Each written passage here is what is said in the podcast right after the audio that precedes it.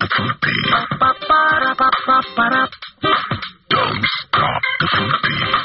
Radio 48.0 FM.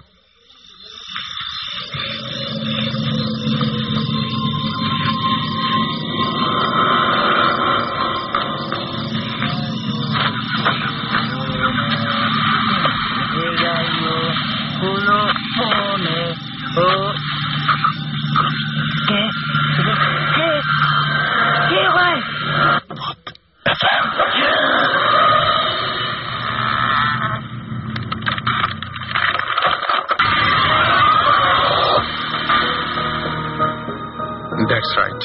যদি প্রশ্ন করেন যে কে ওখানে, উত্তর আসবে একটাই, ভূত এফএম।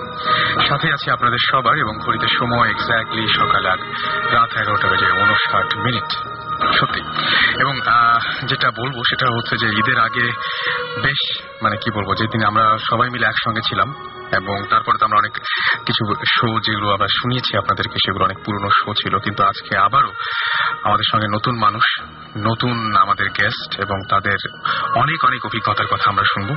সো স্টেটিং রেডিও ফুটতে এবং এস এম এস করার নিয়মটি বলছি। শাউট লিখে স্পেস দিয়ে আপনার নাম, লিখে স্পেস দিয়ে আপনার মেসেজ লিখে পাঠিয়ে দিন নাইন এইট ফোর জিরো নাম্বারে। আর রেগুলারই আপনাদের অসংখ্য এস এম এস পাই এবং এস এম এস এর সাথে সাথে আপনাদের ইমেলও পাই। যারা আপনাদের স্টোরিগুলো একটু বড় আকারে শেয়ার করতে চান এবং যারা চান যে স্টুডিওতে এসে আমাদের সাথে জয়েন করবেন এবং আপনাদের ঘটনাগুলো শেয়ার করবেন সবার সাথে, তাদের যেটা করতে হবে ইমেল করতে হবে আমাদের। আর ইমেল করার নিয়মটি হচ্ছে Bhoot F M at the rate radio Foorti dot F M এখানে আপনারা ইচ্ছা করলে ইমেল পাঠিয়ে দিতে পারেন। আর এই মুহূর্তে আমার কাছে বেশ কিছু, আমি দেখতে পাচ্ছি যে এস এম এস আছে, যে এস এম এসগুলো আগের সপ্তাহে, আমি সেই এস এম এসগুলোর কিছু কিছু অংশ আমি পড়তে চাই।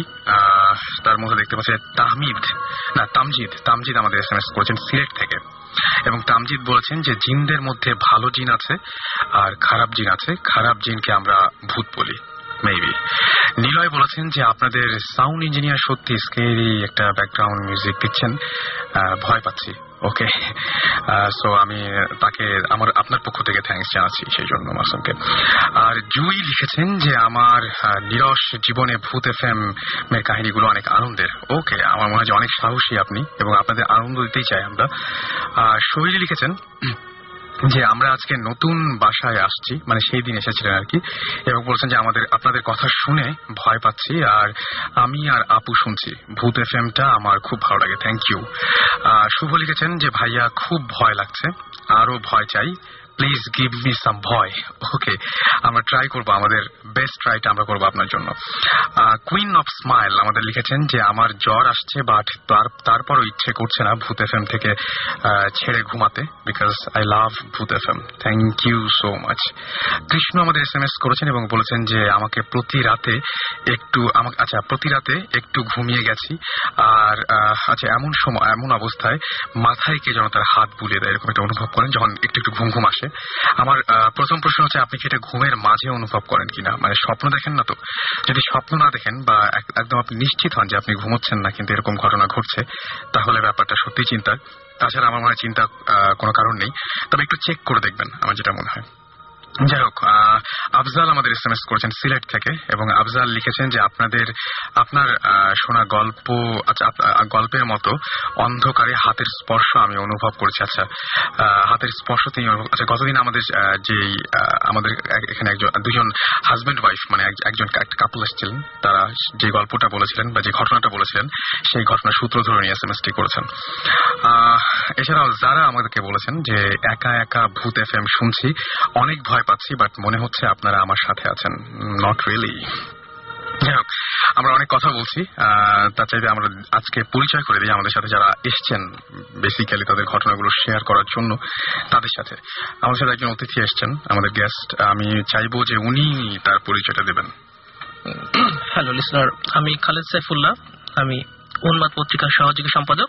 সেই সাথে তবুতে রিপোর্টার হিসেবে কাজ করি।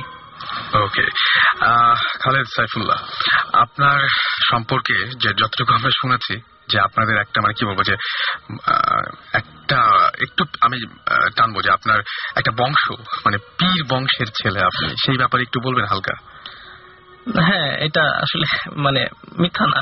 আমি মানে আমার নাম খালেদ সাইফুল্লাহ ঠিক আছে কিন্তু সাথে একটা পদবি যোগ করা যায় আমি সৈয়দ সৈয়দ। খালেদ সাইফুল্লাহ। ওকে এবং এবং সেই সাথে যে মানে সিলসিলা অনুযায়ী আমরা মানে আমাদের সাথে মানে বংশ বংশের সাথে ওই আমরা পীর মুরিদের ব্যাপারটা সংযুক্ত। আচ্ছা। সেটা আমরা করে থাকি। ওকে। সো আজকে আমরা প্রথম যে ঘটনাটা আপনার কাছে শুনব সেই ঘটনাটা শুনলি ঠিক আছে। প্রথম ঘটনাটা খুব মানে রিসেন্ট ঘটনা দিয়ে শুরু করি। এটা আমার তবু অফিসের ঘটনা। আচ্ছা। তবু অফিস আমরা তো ওখানে মাঝে মধ্যে রাত্র এগারোটা বারোটা পর্যন্ত- কাজ করি কখনো এমন হয় যে সারা রাত থাকি। তো এমনই একদিন সারা রাত থাকার সময় আচ্ছা। তখন কিন্তু অফিস আমি নেই। অফিসে তখন কাজ করছে আমাদের অনেক ভাই হেড অফ কন্টেন্ট এবং মানে গ্রাফিক্স গ্রাফিক্সের কাজ যিনি করেন ডাকা ভাই দুজনে কাজ করছেন এবং দুজনে মিলে একটা প্ল্যান করলেন যে নতুন একটা ফিচার নামানো যায় তেনাদের রক্ষা প্রকল্প। হুম। কারণ তেনাদের রক্ষা প্রকল্প মানে যে ভূতদের রক্ষা প্রকল্প। কারণ আচ্ছা। ভূত কোথাও নেই।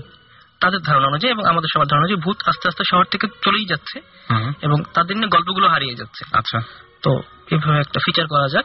তো ও দুজনেই কথা বলছিলেন যে এটার কি আদৌ- দরকার আছে কিনা? কারণ জিনিসগুলো এখন আস্তে আস্তে মূল্যহীন। এটার দরকার নেই নতুন কিছু আসা উচিত কথাবার্তা শেষ। কথাবার্তা শেষ হওয়ার আগে ঠিক মানে উঠে উঠে তারা খেতে যাবেন। ঠিক সেই সময় মানে অনেক একটা ছোটখাটো মানে ধাক্কা খান। টেবিলের সাথে এবং অনেকগুলা পেপার যেগুলো ছিল পেপার সব ছড়িয়ে পড়ে যায় টেবিল একটা উল্টে পড়ে যায়। আচ্ছা। দুজন মিলে চিন্তা করলেন যে ঠিক আছে থাকুক এটা এটা আসার পরে ঠিক করা যাবে। মানে নেক্সট যেদিন অফিস না নেক্সট দিন অফিস না তারা খেতে যাচ্ছেন তারা রাতে থাকবেন অফিসে আচ্ছা। তখন বাজে দুটা। আচ্ছা। তারা খেতে গেছেন এবং মানে দুটা মানে একটা টেবিল এসে ধাক্কা লেগে দুটা টেবিল উঠে গেছে। মানে পেপার টেবিলে যা ছিল সব মানে টেবিল মানে ইয়ে পুরো সয়লাভ মেঝে। এক ঘণ্টা পরে তারা আসলেন যখন তালা খুলে দেখলেন যে সবকিছুই ওকে টেবিল টেবিলের জায়গায় এবং পেপার প্রতিটা প্রতিটার জায়গায় লাগানো। এবং যেগুলো মানে ড্রয়ার খুলে পড়ে গেছে সবগুলো জিনিস ড্রয়ার লাগানো। আচ্ছা। তো প্রথমত ঘটনা তারা বুঝতে পারেন না কি হলো। পরে দুজন একটা ধাক্কা খান কারণ এখানে এমন কোনো স্কোপ নাই যে কেউ এটা গুছিয়ে রাখবে। মানে ওই রুমটা কি লক করা ছিল বা ওই রুমের চাবি অন্য কারও ওই কাছে রুমটা লক করা ছিল এবং হান্ড্রেড পার্সেন্ট শিওর দুজনেই যেটা যে ওই চাবিটা একমাত্র তাদের কাছে ছাড়া কারও কাছেই নেই। এবং চাবিটা আচ্ছা। তখন তাদের পকেটেই ছিল যেটাতে তারা তালা খুলে খুলেছেন আবার। ওকে। তো এটা ছিল মানে তাদের ভাষ্য। পরদিন আমি যখন আসলাম তারা দুজনেই খুব সিরিয়াস যে এই জিনিসটা এইরকম একটা সমস্যা এবং এটার কোনো মানে সলিউশন সলিউশন নাই। তখন আমি বললাম যে এটা হতে পারে না। Because I don't believe on ghost আমি ভূত বিশ্বাস করি না। এবং এটা কোনো ব্যাখ্যা আছে। তারপরে কি হলো যে অফিসের যখনই কোনো দরকার হলো অনেক ভাই এরপর থেকে কখনই আর অফিসে থাকেন নাই। ইভেন রাকা যখন থাকে তখন সে একা থাকে না সে দরকার হলে আমি তার সাথে থাকি। আমার মনে মানে জিত চেপে যায় বা মাথায় ভূত চেপে যায় এটা আমি বের করব আমি অফিসে থাকব। আচ্ছা। অফিসে আমি থাকব এবং দেখব ভূত আছে কিনা। রাকা এরপর যখন দরকার হয় সে আমাকে অনুরোধ করে যে আপনি থাকেন আমি থাকি।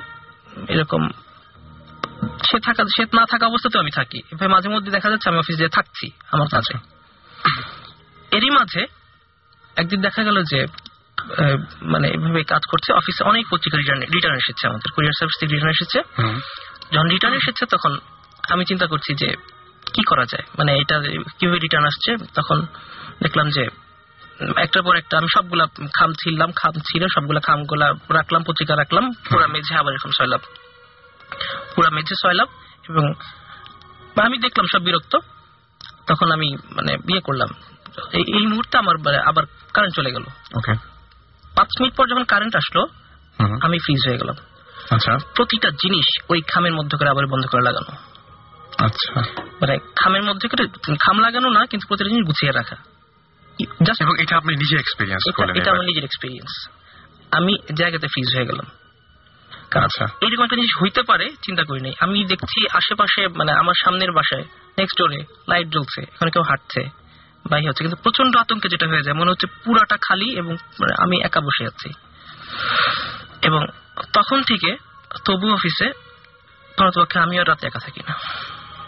মানে আপনি অনেক সাহসিকতা দেখিয়ে একা থাকতে চেয়েছিলেন কিন্তু পরবর্তীতে সুবিধা করতে পারেননি। এবং কিন্তু একটা জিনিস তো সত্যি যে মানে আমি সত্যি বলতে ইচ্ছে করছে এই জন্য বলছি যে যে সমস্ত কাণ্ডগুলো ঘটছে তাতে বুঝতে হবে যে যারা ওখানে আছেন সেই তেনারা বেশ উপকারী। হ্যাঁ এটা ঠিক। ওরা ক্ষতিকারক কিছু নয় হালকা একটু ভয় পাওয়া ছাড়া তারা বেশ উপকারী ভূত যদি বলা যায় তো ভূত। ওকে সো আপনি এখন আপনি প্রথমে যখন শুরু করেছিলাম আমরা তখন আপনি বলেছিলেন যে আপনি বিশ্বাস করেন না যে এই ধরনের কোনো কিছু থাকতে পারে। এখন যদি আপনাকে আবারও জিজ্ঞেস করি যে কি মনে হয় এরকম কোনো কিছু সত্যি আছে কি নাই তাহলে কি বলবেন? আসলে মানে আপনার এই প্রশ্নের উত্তর দিতে আমি প্রস্তুত নই কারণ একটা জিনিস যখন বিশ্বাস অবিশ্বাসের দোলাচলা চলে যেমন আমাকে বলতে পারেন আমি কঠোরভাবে অবিশ্বাসী ছিলাম এরপরে। ওকে কিন্তু এখন আমি জানি না সত্যি জানি না। যাই হোক আমার প্রশ্নের উত্তর দিতে প্রস্তুত নন খালেদ সাইফুল্লাহ কিন্তু তাকে তার তেনারা বেশ অপ্রস্তুত করে তুলছেন প্রতিনিয়ত। সেটা ভাব মানে বলতেই হবে আমার। এনিওয়েজ আপনাদের যদি এই ব্যাপারে কোনো মতামত থাকে তাহলে আমার সাথে শেয়ার করতে পারেন। শাউট লিখে স্পেস দিয়ে আপনার নাম লিখে স্পেস দিয়ে আপনার মেসেজ লিখে পাঠিয়ে দিতে পারেন। নাইন এইট ফোর জিরো নাম্বারে আমাদের নেক্সট গেস্টের কাছে আমরা যাব। আপনার পরিচয়টা একটু বলবেন। হাই লিসেনার্স আমি অপূর্ব ফ্রম মগবাজার এবং আমার সাথে আছে আমার ফ্রেন্ড বাঁধন। ওকে সো আপনারা আমাদের ইমেল করেছিলেন রাইট তো আমরা যাদেরকে আজকে ডেকেছি আজকে আমাদের অনেক গেস্ট রয়েছে। মাঝখানে একটা ছোট্ট কথা বলে রাখি যে এখনও পর্যন্ত আমাদের আরেকটা টিম অর্থাৎ ভৌতিস্ট ভৌতিস্ট টিম আমাদের রয়েছে ইনভেস্টিগেশনে এবং আমরা সেইখান থেকে আমরা মাঝে মাঝে আপনাদের আপডেট দেওয়ার চেষ্টা করব।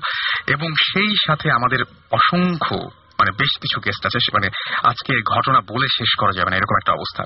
যাই হোক আজকে আপনার পরিচয়টা তো বললেন। আপনি আমাদের কীভাবে করেছিলেন? আপনি আমাদের ইমেল করেছিলেন এবং ইমেল করে আমাদের সাথে- সাথে যোগাযোগ করেছিলেন রাইট হ্যাঁ। ওকে সো আপনার যে ঘটনাটা সেই ঘটনাটা আপনাদের দুজনকে নিয়ে মানে আপনি এবং আপনার ফ্রেন্ড সো কি হয়েছিল? আমি আর আমার ফ্রেন্ড বাঁধন আমরা প্রায় প্ল্যান করি যে কোথাও ঘুরতে যাওয়ার জন্য কিন্তু কখনোই যাওয়া হয় না ওইরকম ভাবে তো আমরা বাঁধন বলতেছি যে দোস্ত যে কোনো আমরা যে কোনো ভাবে হোক আমরা এবার যাবই। মানে ঘুরতে যাবই আর কি। তো ওর কথা অনুযায়ী আমরা আমাদের এক ফ্রেন্ড আছে কুমিল্লাতে। কুমিল্লা ইয়াতে চাপিতলাতে।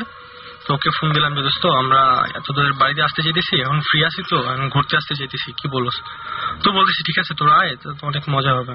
পরে আমরা পরে আমরা বাঁধন বলতেছে যে ঠিক আছে আমরা আগামী শুক্রবার যাব। হুম, তো আমরা বাসা থেকে বের হই দুপুরবেলা উম, দুপুর তখন দুইটা তিরিশ বাজে। তো বাসা থেকে বের হওয়ার পর তো আমরা সায়দাবাদে গিয়ে বাসে উঠি বাসে উঠে রওনা দিয়ে এসি তো আচ্ছা। বাস চলতে থাকে মাঝে মানে মাঝে একবার বাসে প্রবলেম হয় চাকা পাঞ্চার হয়ে যায় আচ্ছা। তারপর ওই জায়গায় অনেক টাইম ওয়েস্ট হয়। তো বাস ঠিক করে বাস ঠিক করার পর আমরা আবার বাস বাস চলতে শুরু করে। তো বাস থেকে আমরা নামতে নামতে অথচ বাসে ওঠা বাসে ওঠার আগে কিন্তু আমাদের ওই ফ্রেন্ডের সাথে কথা হয় আর কি যে আমরা যেখানে আপনারা যাচ্ছেন হ্যাঁ, হ্যাঁ, হ্যাঁ, ওই ফ্রেন্ডের নাম হচ্ছে বাহার। আচ্ছা। তো আমরা যাইতেছি যাইতেছি বাস থেকে নামতে নামতে প্রায় মানে রাত আটটা সাড়ে আটটা বাজবে। এমনিতে পৌঁছানোর সময় মানে কখন পৌঁছানোর কথা ছিল এমনিতে? আমাদের পৌঁছানোর কথা ছিল পাঁচটা। পাঁচটার সময়। আমরা- অলরেডি আপনারা তিন ঘণ্টা লেট করে ফেলেছেন। তিন ঘণ্টা লেট করে ফেলছি। আচ্ছা। তো আমরা বাস থেকে নামার পর জায়গাটা যদিও প্রথমবার যাচ্ছি তো। আমাদের কাছে অপরিচিত লাগছিল জায়গাটা। তো জাস্ট মানে অনেক কৌতূহল নিয়ে গেলাম এখানে আমরা। তো আমরা অনেক মজা করব আমরা দুই ফ্রেন্ড গেছি। তো ফ্রেন্ডের নাম্বার ফোন দিচ্ছিলাম যে ফ্রেন্ডকে যে ফ্রেন্ডের বাসায় যাব আর কি। তো মোবাইলটা ওর মোবাইলটা অফ ছিল। আচ্ছা। তখন মোবাইলটা অফ ছিল। তখন আমরা অনেক আপসেট হয়ে যে কি ব্যাপার ওর বাড়িতে যাব? তো আসলাম এখন মোবাইলটা অফ কেন? বারবার ট্রাই করি। যতবারই ট্রাই করি ততবারই অফ কিন্তু ওর বাবার নাম্বার ছিল না আমাদের কাছে। আচ্ছা। তো আমরা হাঁটতে থাকি যে আমাদেরকে ওবার বলছিল যে বাস থেকে নামার পর একটা ফোন দিস হ্যাঁ হ্যাঁ ফোন দিস. প্লাস মানে আমাদের লোকেশনটা বলে দেয় যে একটা টেম্পু। টেম্পু থাকে ওই জায়গাতে। টেম্পু টাইপের ওই টেম্পুতে তিরিশ টাকা বা কি চল্লিশ টাকা ভাড়া নিবে আধা ঘণ্টা লাগবে ম্যাক্সিমাম আধা ঘণ্টা লাগবে। আচ্ছা। তো আমরা তো যেহেতু লোকেশনটা জানি যে দুজন একসঙ্গে আছেন হ্যাঁ, তারপরে তো আমরা টেম্পু খুঁজতে থাকি। কিন্তু রাত তখন প্রায় আস্তে আস্তে তো রাত হচ্ছে। তো আমরা টেম্পু খুঁজতে থাকি মানে কিছুই পাইতেছি না। প্রায় অনেক দূর মোটা মোটামুটি অনেক হাঁটতেছি হাঁটতেছি। হাঁটার পর কিছুক্ষণ কিছু দূর যাওয়ার পর মানে দুটা লোক আমাদের ফলো করে। ফলো করে আমাদের ডাকে। এই যে বাবা শুনো। কীরকম বয়স হবে? বয়স হবে ফর্টি ফাইভ এরকম মানে হ্যাঁ, একটু 45, বয়স্ক। 30 হ্যাঁ, আচ্ছা। একটু বয়স্ক। তো আমরা দাঁড়াই যাই। তো বললাম যে জি আঙ্কেল বলেন। তো উনি বলতেছে তোমরা কোথেকে আসছো? মানে আমাদেরকে দেখে বুঝছে যে আমরা মানে অন্য কোথাও জায়গা থেকে এসেছি। পরে আমরা বললাম যে আঙ্কেল আমরা ঢাকা থেকে এসেছি আমাদের এক ফ্রেন্ডের বাড়িতে যাব। তোর মোবাইলটা অফ আচ্ছা তো তখন আঙ্কেল বলতেছে যে আসলে দেখো জায়গাটা বেশি একটা ভালো না। যত তাড়াতাড়ি পারো কোথায় চলে যাব চলে যাও। তখন আমরা জিনিসটা এরকম ভাবে মাথায় নিয়ে নেই যে বলছে ঠিক আছে এবং এই এরকম ক্ষেত্রে যেটা হয় যে যখন কেউ বলে যে জায়গাটা ভালো না হ্যাঁ, অনেক ভয় তখন আমাদের না আমাদের প্রথম মাথায় আসে কি যে তার মানে এই জায়গাটা নিরাপদ না। নিরাপদ না মানে মিনস এরকম যে এখানে চোর ডাকাত থাকতে পারে হ্যাঁ, বা হ্যাঁ, এরকম হ্যাঁ। কোনো ক্ষতি হতে পারে। আমরা এরকমই ভাবছিলাম। পরে আমরা ভাবছি ঠিক আছে সমস্যা কারণ আমাদের কাছে ওইরকম কিছু নাই। যে ছিনতাইকারী ধরবে ওটা ওরকম আমাদের ভয় নেই। তো আমরা হাঁটতে থাকি যে আমরা হাঁটতে থাকি হাঁটতে থাকি। কিছু দূর যাওয়ার পর দেখি যে মানে অনেক নিরালা এলাকা তো। তো দেখি যে একটা চা দোকানের দিকে ভ্যানওয়ালা বসে আছে। ভ্যান না মানে কি বলে দুইটা সিট রাখানো। মানে ভ্যানের ভ্যান উপরে। হ্যাঁ, হ্যাঁ, হ্যাঁ, তো ওখানে বসে আছে। তো আমি বললাম যে ভাই যাবেন? তো উনি বলছে যে না ভাই যাব না। ওনাকে জিজ্ঞেস করার আগে উনি বলতেছে যে যাবে না। তো বললাম যে ভাই আঙ্কেল ভাইয়া চলেন না কারণ আমরা অনেক বিপদে পড়ছি আপনি একটু চলেন আমাদেরকে আগে দিয়ে আসেন। এবং নিশ্চয়ই ওখান থেকে ফেরারও কোনো ওই সময় তো কোনো ট্রান্সপোর্ট বা এরকম ট্রান্সপোর্ট বলতে ওই ভ্যান টাইপের যে ওইগুলাই আচ্ছা। আর ওইখানে একটাই ছিল। আচ্ছা। আমাদের তো কোনো ওয়ে নাই যাওয়ার জন্য ওনাকেই যেতে হবে। পরে অনেক রিকোয়েস্ট টিকোয়েস্ট করলাম পরে বলছে ঠিক আছে যাব কিন্তু পঞ্চাশ টাকা দিতে হবে ভাড়া। তখন ভাড়া শুনে হাসি পাইলো যে ঠিক আছে চলেন পঞ্চাশ টাকায় দিব এত বলা লাগে নাকি? পরে আমরা উঠলাম ওটাতে উঠা যাইতেছি নিচে একটা হারিকেন জ্বলতেছিল। পরে কিছু দূর যাইতেছি যাইতেছি রাস্তাটা ছিল মাটির রাস্তা। আচ্ছা। তো হঠাৎ করে হারিকেনটা নিভা যায়।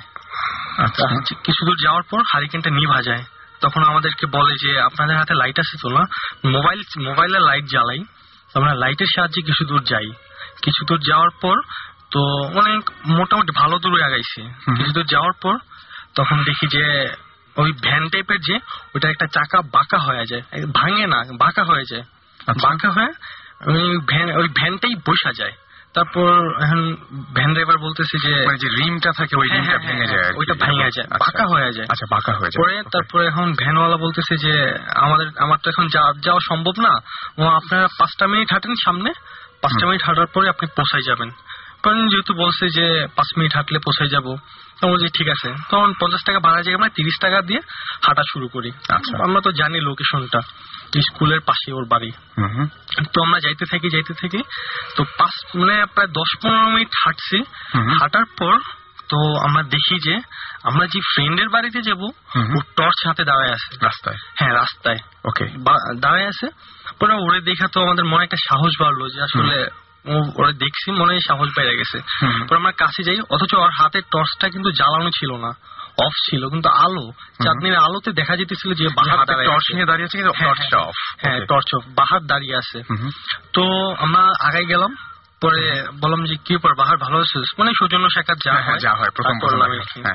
হ্যান্ডশিপ ট্যান্ডশিপ করলাম হাঁটতেছি। ও বলতেছে যে আমি বললাম কি যে বাহার আর কত দূর? বলছে যে এই তো বিশ মিনিট লাগবে। পরে আমি বললাম কি বল কি ব্যাপার? ভ্যানওয়ালা বলল মাত্র পাঁচ মিনিট লাগবে। তুই বলতেছিস বিশ মিনিট লাগবে। ও ভ্যানওয়ালা চাপা মারছে চল আমার সাথে চল আমি নিয়ে যেতেছি। পর বাঁধন বলতেছে যে দোস্ত আমাদের তো আর হাঁটা সম্ভব না কারণ অনেকক্ষণ হাঁটছি পা ব্যথা হয়ে গেছে রিক্সা দেখ। তো ও বলতেছে ঠিক আছে একটা মিনিট দাঁড়া আমি রিক্সা নিয়ে আসতেছি। পরে আমরা দাঁড়াই। রাস্তা আসলে রাস্তা না মানে ছোট একটা গলি টাইপের। গলি তো না মানে বাস চারটার মাঝখানে মানুষ হাঁটলে যেরকম রাস্তা হয় এরকম। মানে ও যায় ওইটাতে ওই রাস্তাতে নামে নামার পর একজন রিক্সাওয়ালা নিয়ে আসে মানে রিক্সা নিয়ে আসে।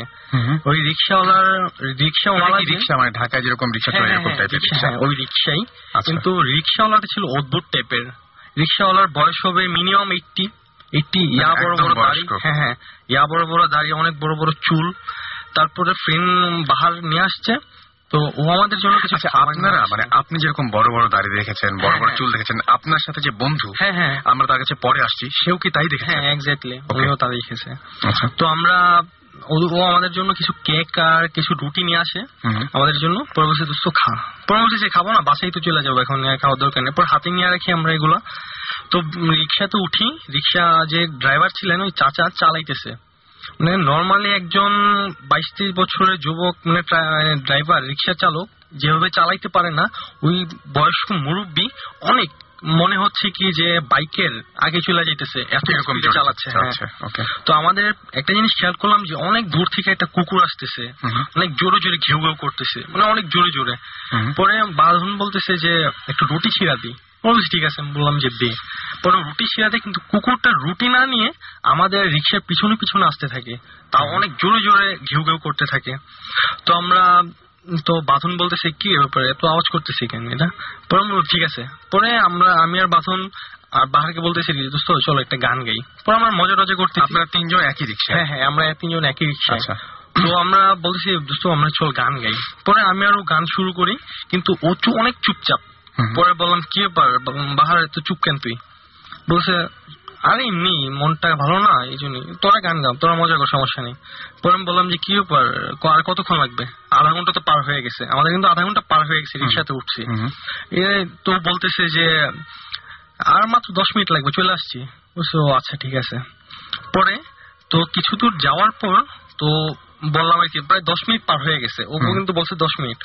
তো একটা জিনিস খেয়াল করলাম যে আমরা যে ভ্যানে করে আসছিলাম যে বাস ঝাড়ের নিচে দেওয়া যাই ওই বাস ঝাড়ে একই রাস্তা দিয়ে আমরা আবার যেতেছি যেখান দিয়ে আপনারা হ্যাঁ, হ্যাঁ, আবার ব্যাক আচ্ছা। করতেছি মনে মনে হচ্ছে ব্যাক করছে কিন্তু হ্যাঁ। রাস্তাটা যাওয়ার দিকে। হ্যাঁ যাওয়ার দিকে। আচ্ছা। পরে একটা জিনিস আজব লাগল পরে বললাম কি ব্যাপার বাহার তুই আমাদের কুই নিয়ে যেতেছিস তোর বাসা কুই?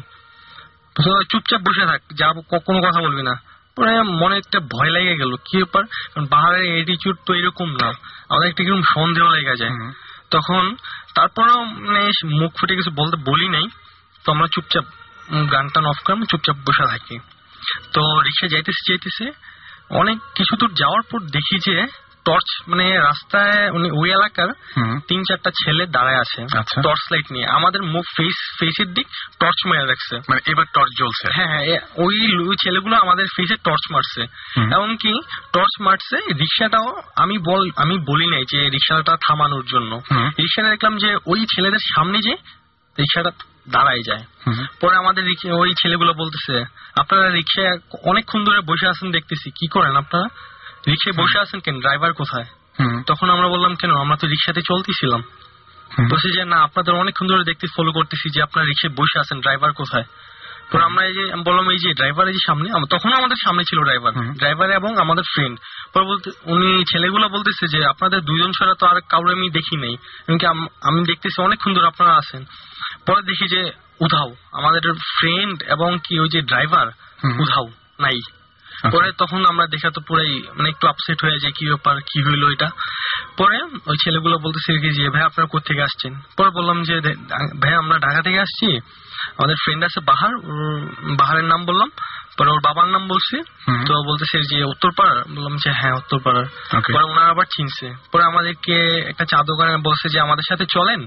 আপনাদের পৌঁছে দিতেছি। তখন রাত প্রায় পৌনে এগারোটা বাজে। তো আমাদেরকে একটা চা দোকানে নিয়ে যায়। নিয়ে যাওয়ার পর আমরা চাটা খাই। চাটা খাওয়ার পর উনি একজনকে এক সিনিয়র ভাই ফোন দেয়। এক। সিনিয়র ভাইকে ফোন দেয় তো উনি বাইক নিয়ে আসে। বাইক নিয়ে আসার পর ওনার নাম হচ্ছে তাহসান। ওই ওই ভাইয়া যদি এখনও শুনতেছে না ওনাকে অনেক ধন্যবাদ। তো উনি উনি ওনার সাথে আমাদের পরিচয় করায়। পরিচয় করানোর পর তো উনি বলে যে আমাদের সাথে আমার বাইকে উঠো আমি তোমাদেরকে নামাই দিতেছি। বললাম যে ভাই মানে তখন হয়তো অনেক ভয় পাইছিলাম। বাইকে উঠ- যখন উঠতে বলছে যে আবার সেই ঘটনা আবার ঘটে কিনা ঘটনা হয়। মানে কোনটা সত্যি? কোনটা মিথ্যা কিছু বুঝতে পারছিলেন হ্যাঁ, না ওই হ্যাঁ, সময়। তো আমরা তখন বাইকে উঠি ওই তাহসান ভাইয়ের বাইকে উঠি। ওই বাইকে করে আমাদেরকে ওই ফ্রেন্ডের বাহারের বাড়িতে প্রায় দশ মিনিট পনেরো মিনিট পর বাইকে করে ওই ফ্রেন্ডের বাড়ির উঠানে নিয়ে যায়। তো ওই ফ্রেন্ডকে ডাকে। ফ্রেন্ডকে ডাকি কিন্তু ফ্রেন্ড উঠতেছে না। আঙ্কেল বের হয়ে আসছে ওর আব্বু বের হয়ে আসছে। তো আব্বু বের হয়ে এসে তো আমাদেরকে তো চিনে। কারণ ঢাকাতে আসছিল ওনারা আমাদেরকে চিনে। পরে বলল যে কি আসো ভিতরে আসো। আমাদের ভিতরে নিয়ে যায় আর কি রুমে নিয়ে যায় পরে ওই ভাইয়াকে তাহসান ভাইকে বিদায় করে দিই আমরা রুমে যাই। পরে দেখি যে বাহার নিশ্চিন্তে ঘুমাইতেছে। কি ব্যাপার? ওরে অনেক ডাকাডাকি করি তারপর উঠে যে কি ব্যাপার বাহার তুই ঘুমায় আসিস কেন? আমি তো তুই তো জানোসই যে আমরা আজকে আসব। সো ঘুমায় আসিস কেন? পরে তো দেখা বলছি কি ব্যাপার? তোরা আসছ- আসছস? তোরা না বলি যে আসবি না। বললাম কি ব্যাপার? তোরা কখন বলছি আসব না? বলছি যে তুই তো আমার একটা মেসেজ পাঠাইছিস যে আমরা আজকে আসব না আগামী শুক্রবার আসব। তো ওইটা দেখে আমি তোর আগে মোবাইল অফ করে ঘুমাই গেছি। পরে আমরা তো পুরাই আমরা তো মেসেজ পাঠাই নাই। তখন আমরা অনেক বললাম যে কি কি ব্যাপার? তুই মেসেজ দেখা? পরে আমরা অনেক রাগারাগি করি। তখন ওর মোবাইলটা অফ ছিল আমাদের সামনে অন করছে। অন করার পর দেখলাম যে মেসেজে ঢুকলো মেসেজে ঢোকার পর কোনো মেসেজ নেই।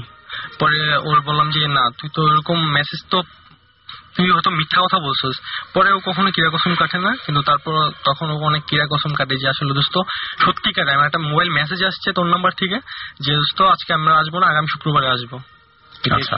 ওকে আপনার সঙ্গে তো আপনার সেই পুরো সময় যার সঙ্গে আপনি জার্নিটা হ্যাঁ, করছিলেন আপনার ফ্রেন্ড আছে আমি তার কাছ থেকে শুনব একটু যে আচ্ছা আপনারা দুজন ও যা যা গল্প মানে এতক্ষণ ধরে যে ঘটনাটা বলল সেই ঘটনার প্রত্যেকটা জিনিস কি আপনিও সেম ভাবে দেখেছেন? হ্যাঁ হ্যাঁ একদম সেম পুরোপুরি সেম দেখছি দুইজনে একদম সেম একদম সেম চুল বড় ওই লোকটা রিক্সাওয়ালার দাঁত মনে করেন দু তিনটা ভাঙ্গা।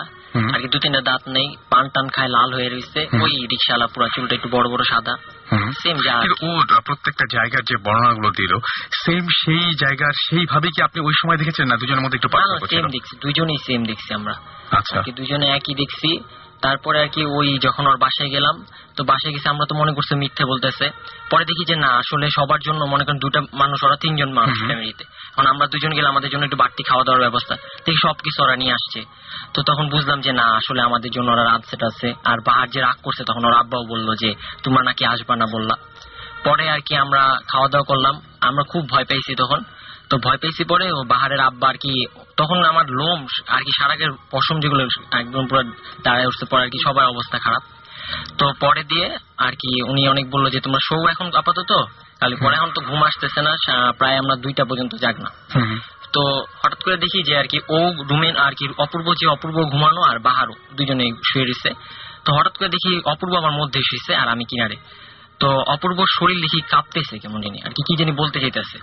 তো আমি করছি কি ওকে ধরছি ধরে এখন আমি আবার বাহারকে ডাক দিতে ভয় পেতেছি কারণ আবার বাহার না অন্য কেউ এরকম চিন্তা করতে মানে ওই সময় অনেক উল্টাপাল্টা অনেক কিছু হচ্ছে। তো তখন এখন আর কি এমন ভাবে ও কাঁপতেছে যে কিছু বলতে যেতেছে আমি এখন ভয় পেয়ে উঠে পড়ছি বিছনার উপর উঠে পড়ছি। উঠে এখন লাইট তো কোথায় আমি তো জানি না গ্রামের বাড়ি যেহেতু। তো পরে আমি আর কি যাই হোক বাহারকে ডাক দিই। বাহারকে ডাক দিলাম। বাহার বাহারের আবার খুব সাহস। ও করছে কি, সরাসরি যে লাইট জ্বলাইছে। লাইটের জ্বলায় দেখে যে, পরে আমি দেখি ওর আর কি ঘাড়ের যে রকগুলা এগুলো সব একবারে দাঁড়ায় রয়েছে আর কি, নীল হয়ে রয়েছে পুরো অবস্থা নীল, ওর কোনো সেন্স নাই। ও কিন্তু একটু আটকে সেন্স নাই, পুরো সেন্সলেস তারপরে ওর বাবা আসলো আর আম্মা আসলো, এসে পানি দিল ওর গায়ে মুখে, পানি টানি দিল। পরে দিয়ে ওকে আর কি ও নর্মাল কি পানি দিতেছিস কেন? উঠা বলে পানি দিতেছিস কেন? বলল, না, তুই এমনি। ওর বাবা বলতেছে আর কি, তুই এমনি না, কিছু হয় না বাবা, ওই ওরা মজা করতেছে তোমার সাথে, মজা করতেছে তো। পরে দিয়ে আর কি যাই হোক পরে আর কি বাহারে আব্বা আমাকে ডাক দিয়ে বলল যে ওরেও কিছু বলো না তুমি এটা একটা সমস্যা হইতে পারে। পরে আর কি আমরা তখন যেমনি হোক আর কি শুয়ে পড়ছি। কি শুয়ে পরে পরের দিন সকালে ফজরের নামাজের সময় আমরা আর কি তখন তো ভয় ঘুমও আসতেছে না। তো পরে আমরা দুজন মিলে ওই বাহার নিয়ে সবাই ফজরের নামাজ পড়তে চলে গেছি। অজু টুজু করে ফজরের নামাজ পড়লাম। তো ফজরের নামাজ পড়ার পরে ওই বাহারের আব্বা আবার ইমাম সাহেবের সাথে পরিচিত ছিল। তো ওনারে সব ঘটনা বলল যে এরকম এরকম ওরা আসছে। তো উনি আমাদের করছে কি যে বলে যে আচ্ছা ঠিক আছে এখন তো ইয়া পানি নিয়ে আসলে একটা বোতলে পানি। পানি টানি পরে দিল তারপর এমনি ফুটু দিয়ে দিল। বলল যে না তোমাদের এমনি একটু সমস্যা আছে। তোমাদের এখানে আচ্ছা, তোমরা কি আসো এই কদিন? পরে আমরা আঙ্কে আজকেই থাকতে পারি বা আজকেও জেলে যেতে পারি বললাম। পরে যে আচ্ছা ঠিক আছে। এই কথা বলার পরে আর কি ওর বাবা আমাদের নিয়ে আসলো। পরে এমনি নর্মাল চিনলো তারপরে আমরা আবার ওই জায়গাটায় যাই। যে জায়গাটা আর কি ওই যে রিক্সাটার ইয়েটা। ওই তাহাসান যে ও আবার বলছিল বাহারকে যে এই জায়গার মধ্যে দেখছে পরে আমরা যা দেখি যে ওই জায়গার রিক্সাটা ওরকম তালা মারা। আর কি যে জায়গায় রিক্সাটা আমাদের বসা ছিল ওই জায়গায় রিক্সাটা বাসের সাথে তালা মারা। আর রিক্সা যে চালায় আমরা কি বাহারকে বলছি ব্যাপারটা যে এরকম এরকম। রিক্সা যে চালায় ওই লোকটা ছিল হিন্দু। উনি মারা গেছে প্রায় সাত আট দিন হয়েছে। ঠিক আছে? যেরকম আপনারা দেখেছিলেন সেই লোকটা কি ওইরকমই? আমরা বলছি আর কি বাহারকে যেরকম চুল বড় বড় যে এই রিক্সা চালাইতে। তখন বলে এই রিক্সা যে চালাইতেছিল সে তো মারা গেছে সাত আট দিন আগে। ওনার চুল বড় বড় কি সব বলছে ও চিনতে পারছে কারণ ওদের এলাকারই। হুম। তো তারপরে আহ, তখন তো আরও বেশি ভয় পেয়ে গেলাম। তো ভয় পাওয়ার পরে পরে ওই দিন দুপুর বেলায় এখন আর কি পাঁচ ওয়াক্তে নামাজ পড়া শুরু করে দিছি যে যাই হোক আর অজু ছাড়া বাইর হই না। তো অজু করে বাইরে বাইরে এখন সন্ধ্যাবেলায় হয়েছে কি আর কি এমনি কি করতে জানি আর কি অজুটা আর কি করিনি না করে বাইরে গেছি। তো ও আবার আমাদের একটা আর কি ধানের জমি আছে ওই জমির মধ্যে দিয়ে নিয়ে যেতেছে। তো হঠাৎ করে আর কি আমার পায়ের মধ্যে মনে হলো কে জানি ধরতেছে। তখন আমি মনে করতেছি কি, রুমের মনে আর কি অপূর্ব যে ও মনে হয় পাড়া দিতেছে। তো আমি অপূর্বরে বললাম, কি তুই পাড়া দিতেছিস না, কিছু না, আমি পাড়া দিতেছি না। তো ও সামনে গেল, তো ওর পায়ের ভিতর নাকি এরকম পায়। তখন আমরা করছি বাহারকে রেখে দুজনে দৌড় দিয়ে উপরে উঠে গেছি, রাস্তার উপরে উঠে গেছি। তো রাস্তার উপরে উঠছি পরে তখন তো আমি পুরা শিওর যে আমি আর এদিকে থাকব না, আজকে দরকার এখনই চলে যাব। তো অনেক ইয়াটিয়া, পরে ওর বাবা আবার গেল, আবার আমাদের ওই হুজুরের কাছে নিয়ে গেল। তো হুজুর বাহারের আব্বাকে ডাক দিয়ে বলল যে তোমাদের এই যে এখানে আসাটা ওদের আসাটা ঠিক হয়নি আর ওদের এখানে সমস্যা হবে ওদেরকে পাঠিয়ে দাও। পরে দিয়ে আর কি ওই দিন রাত্রেবেলায় ওর আব্বা কি ঘর দোয়া টোয়া পরে বলে ঘর বন্ধ করে তো ওই দিন আমরা ছিলাম। পরের দিন সকালবেলায় আমরা আর কি কোনো ইয়ে নেই ওদিনই ব্যাক করছি। আপনাদের ঢাকা আসার পরে আর কোনো সমস্যা হয়েছে? ব্যাক করি যেদিন তারপরে আর কি তখন আমার আর কি বাসে যখন আমি উঠতে পারছি না, আমার খুব জ্বর। হুম, খুব জ্বর তো এখন ও বলতেছে তোর জ্বর হইলে তোর তোর পেলে আলগায় নিয়ে যাব তাও হিন্দে চল যাই। তো এখন এই কথা বলতেছে যখন তখন আমি বলি ঠিক আছে চল। আমারও ভয়। পরে বাসে উঠছি যেই ঢাকায় নামছি আমার আর কি শরীরের জ্বর টর কিছুই নেই আমার পুরো নর্মাল তো যাই হোক পরে দিয়ে বাসায় আসলাম আইসা পরে আম্মুকে বললাম সব ঘটনা। পরে আম্মু বলল যে আব্বুকে নিয়ে যে পরে মসজিদে গেলাম। উনি বলল উনি এমনি বলল যে না এটা কোনো সমস্যা না এমনি এটা ভুল দেখছ। এগুলো বলল পরে তারপরে আমাদের আর সমস্যাটা হয়নি। আর কি চার পাঁচ এরকম ছিল। ওকে একটা অনেক অনেক লম্বা একটা ঘটনা শুনলাম আমরা। আমরা একটা ব্রেকে যাই না? একটা ব্রেকে যাই আর ইন দ্য টাইম আপনারা আমাদের এস এম এস করুন। আর আমি বলে দিই একটু ঝট করে যে আমাদের এস এম এস করছেন আমি দেখতে পাচ্ছি অনেকেই। সেই এস এম এসগুলো নিশ্চয়ই নিয়ে ফিরে আসব। যারা যারা এখন এস এম এস করতে চাচ্ছেন বা চাচ্ছেন আমাদের এস এম এস সেন্ড করবেন আহ, তার আগে বলে দিই যে এস এম এস করেছেন আমাদেরকে জুয়েল আরাফাত তারপরে এস এম এস করেছেন প্যারাগন এস এম এস করেছেন শান্তু তারপরে Surya Badhon Nafi Himon Ashrafi Pappu. Humayun, Masud, Rasel, Raihan S M S করেছেন সাগর, রবি হাশেম হাশেম এবং ইয়ামিন। এরা সবাই এস এম এস করেছেন। আরো- অসংখ্য এস এম এস এসছে এবং আপনারা যারা এস এম এস করতে যাচ্ছেন এবং নিয়মটা জানেন না তাদেরকে বলে দেয় যে শাউট লিখে স্পেস দিয়ে আপনার নাম লিখে স্পেস দিয়ে আপনার মেসেজ লিখে পাঠিয়ে দিন। Nine eight four zero number যারা ইমেল করতে চান, তারা Bhoot F M B H double T F M at the rate radio Foorti dot F M S আপনারা ইচ্ছা করলে আপনাদের ইমেল সেন্ড করতে পারেন। অবশ্যই নাম এবং ফোন নাম্বার দিতে ভুলবেন না। আমরা গান শুনে আসব এবং আমার খুব প্রিয় ব্যান্ডের একটা গান, মাঝখানে এই গানটা শুনতে চাচ্ছি। আর আমরা কথা দিচ্ছি যে একটা গানের পরেই ফিরে আসব। শুনব রেড হট চিলি পেপার্স একটা গান। চলুন শুনে আসি গানটি।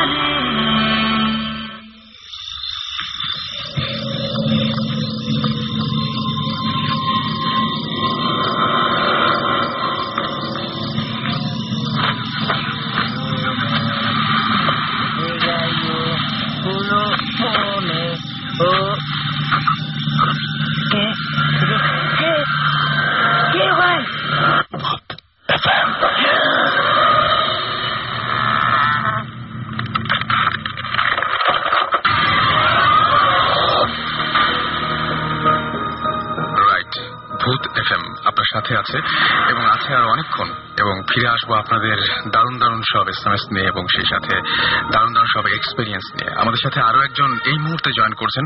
তার পরিচয়টা আমরা একটু জানব। যে আপনি আপনার নামটা বলবেন শুধু জাস্ট আলাইকুম। ডিয়ার লিসনার আমি রবিউল ইসলাম বলছি। ওকে রবিউল ইসলামের কাছে আমরা ফিরে আসব। রবিউল ইসলামের এক্সপিরিয়েন্স শুনতে। তবে তার আগে আমরা আবারও খালেদ ভাইয়ের কাছে চলে যাব। আমরা তো শুরু থেকে ছোট ঘটনা দিয়ে শুরু করেছিলেন।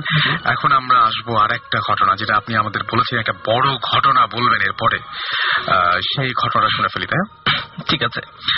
ওকে আমরা তার আগে একটু বলে দিই যে আমাদেরকে এস এম এস করেছেন, যারা কষ্ট করে তাদের মধ্যে আছেন Bishal Miraj.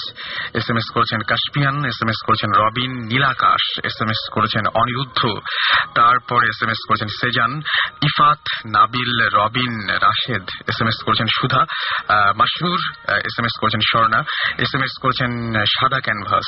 ওকে, সাদা ক্যানভাস এত রাত্রে শুনলেই খুব ভয় লাগে। আর আমি আরেকবার বলতে সময়টা এখন বারোটা আটত্রিশ মিনিট। এখন সকাল বারোটা আটত্রিশ মিনিট একদমই না বরং রাত বারোটা আটত্রিশ মিনিট। সুতরাং বুঝতেই পারছেন যে চলছে ভূত এফ এবং চলে যাচ্ছি খালেদ ভাইয়ের কাছে। আমি আমার পরিচয় আপনি আগে দিয়ে দিয়েছেন মানে আমি পীর বংশের ছেলে. এটা বলেছেন। হ্যাঁ, আমাদের গ্রামের বাড়ি অর্থাৎ ব্রাহ্মণ বাড়ির মাছিহাতা। ওখানে আমার চাচা এখন পীর সাহেব এবং খুবই স্বাভাবিক কারণে অর্থাৎ মানে পেশাগত কারণে ওনার কাছে অনেক মানুষ আসে যাদের। সমস্যা অনেক রকমের। এর মধ্যে স্পেসিফিক কিছু সমস্যা যেটা কমন সেটা হচ্ছে কি জিনে ধরা ভূতে ধরা। এবং এই সমস্যাগুলো খুব কমন এবং আমরা যখনই গ্রামের বাড়িতে যাই এই ধরনের সমস্যাগুলো দেখে অভ্যস্ত। কাউকে জিনে ধরেছে চাচা গিয়েছেন এটা হয়েই থাকে। চাচা যাচ্ছেন এবং ঠিক করছেন কোথাও ইয়ে করছেন সাজেস্ট করছেন। আমরা না এটি- এটা মানে এভাবে দেখে অভ্যস্ত যে মানে যারা খেতে পায় না তারা কম খাবে। এরকম ভাবে আমরা দেখে বুঝতে মানুষের সমস্যা মানুষ আসবে। কিন্তু নিজেদের উপর যেটা পড়তে পারে এটা কখনো চিন্তা করি নাই। যেমন আমার ওখানে আমার চাচার মেয়ে আমার কাজিন ও আমার কাছাকাছি বয়স একসাথে খেলা করেছি ছোটবেলায় বড় হয়েছি ইয়ে করেছি খুব ভালো সম্পর্ক ফ্রেন্ড সম্পর্ক। কিছুদিন আগে মানে যখন কিছুদিন আগে তাকে ফোন করেছি ফোন করে কথা হচ্ছে আমাদের মধ্যে তার দেখি মন খারাপ। কেন মন খারাপ? মানে কথা বুঝে বলে বুঝলাম মন খারাপ। কি ব্যাপার তোমার? কেন মন খারাপ? তখন বলল যে আমাকে তো জিনে ধরেছে। হোয়াট কি বলে? কি ধরেছে? জিনে ধরেছে আমি একটু মানে ফার্স্টে মানে মন খারাপ হলো বিরক্ত কেন? এই ধরনের ঠাট্টা করার কি দরকার? ঠিক আছে জানি তো কি। কেন? এটা কেন বলব? তো দেখি সে আমার সাথে কথা বাড়ালো না এবং সবার কাছ থেকে শুনলাম ব্যাপারটা আসলেই তাই। তাকে জিনে ধরেছে। মানে বাড়ির আরও যারা মেম্বার আছেন তারা সবাই এক- একইভাবে জি বললেন পরে জিনিসটা তার সাথে কথা রেখেলাম এবং পরে বাবার কাছ থেকে শুনলাম যে ওর তো জিনে ধরেছে অবস্থা খারাপ। ওকে তো এখন আমি তাকে মানে আমি সময় করলাম তাকে ঢাকায় আনা হোক। তার জন্য চিকিৎসা প্রয়োজন। আমি আচ্ছা। নিজে সাইকোলজি স্টুডেন্ট এজুকেশন সাইকোলজিতে পড়ি। কাজেই। তখন মানে সবাই একটা ইয়ে ছিল যে সাইকোলজিস্ট দেখানো হোক। ঠিক আছে অন্য চিকিৎসাও চলুক আমাদের মানে দোয়া কলম হোক প্লাস সাইকোলজি দেখানো হোক। তাকে ঢাকায় আনা হলো। এবং ঢাকায় আনার পরে তাকে দেখে মানে নর্মাল কোনো সমস্যা নাই কোনো সমস্যা হচ্ছে না নর্মাল আছে। আমি তার সাথে কথা বলছি কথা বলছি এবং হুট করে দেখা গেল মানে আমি মানে সে আমার মোবাইলটা দেখছি নতুন মোবাইল কিনেছি তাকে দেখাচ্ছি খুব শখ করে তার হাতে মোবাইল এর মধ্যেই একটা ফোন আসছে। এটা ফোন করেছিল আমার খেয়াল আছে এখনও উন্মাদের মারুফ ভাই। আচ্ছা। তার দেশি গল্প শুরু হয়েছে এবং এটা নিয়ে একটি ইম্পর্টেন্ট কথা বলতে ফোন করেছে। হ্যালো ফোনটা দাও ফোন আসছে। খুব নর্মাল করল কি ফোনটা তুলে ঢিল মেরে মানে দেয়ালের মধ্যে ঢিল মারলো। মোবাইলটা আমার মানে টুকরো হয়ে পড়ে গেল। আচ্ছা। আমি ওদিকে তাকায় থাকলাম। কি হইল? এবং আমরা যখন নিশ্চয়ই মনে হচ্ছিল এটা ফাজলামি। আমি জানি নাই। মানে তখন আমি হতভম্ব হয়ে গেছি। ফাজলামি মানে কিছু না, এটা কেন করবে? এটা তো করার কথা না। এটা চাইল্ডিশ কাজ হলো। এরপর দেখলাম কি যে তার চোখটা আস্তে আস্তে মানে হলুদ হয়ে গেল। মানে সিনেমার মতো হলুদ না কিন্তু হলুদ হয়ে গেল। আচ্ছা। এবং এরপরে সে করল কি? যে তার দুই হাত শক্ত করে ঠাস করে চল মারলো তাকে নিজে কি? আচ্ছা। চল মারলো এবং চুপ করে বসে থাকল কোনো কথা নাই। তখন ওই পাশ থেকে আমার চাচা ছিলেন চাচা ছিলেন। তারা লক্ষণ টের পেয়ে তারা দৌড়ে আসছেন যে ব্যাপারটা এখন ওইটাই। মানে ওইটা হয়ে গেছে। এই তাকে আবার চিনে ধরছে। সেই সুদূর ব্রাউনবাড়ি থেকে ঢাকায় আসছে এবং জিন্দার পিছু চালান এবং ঢাকায় আসছে।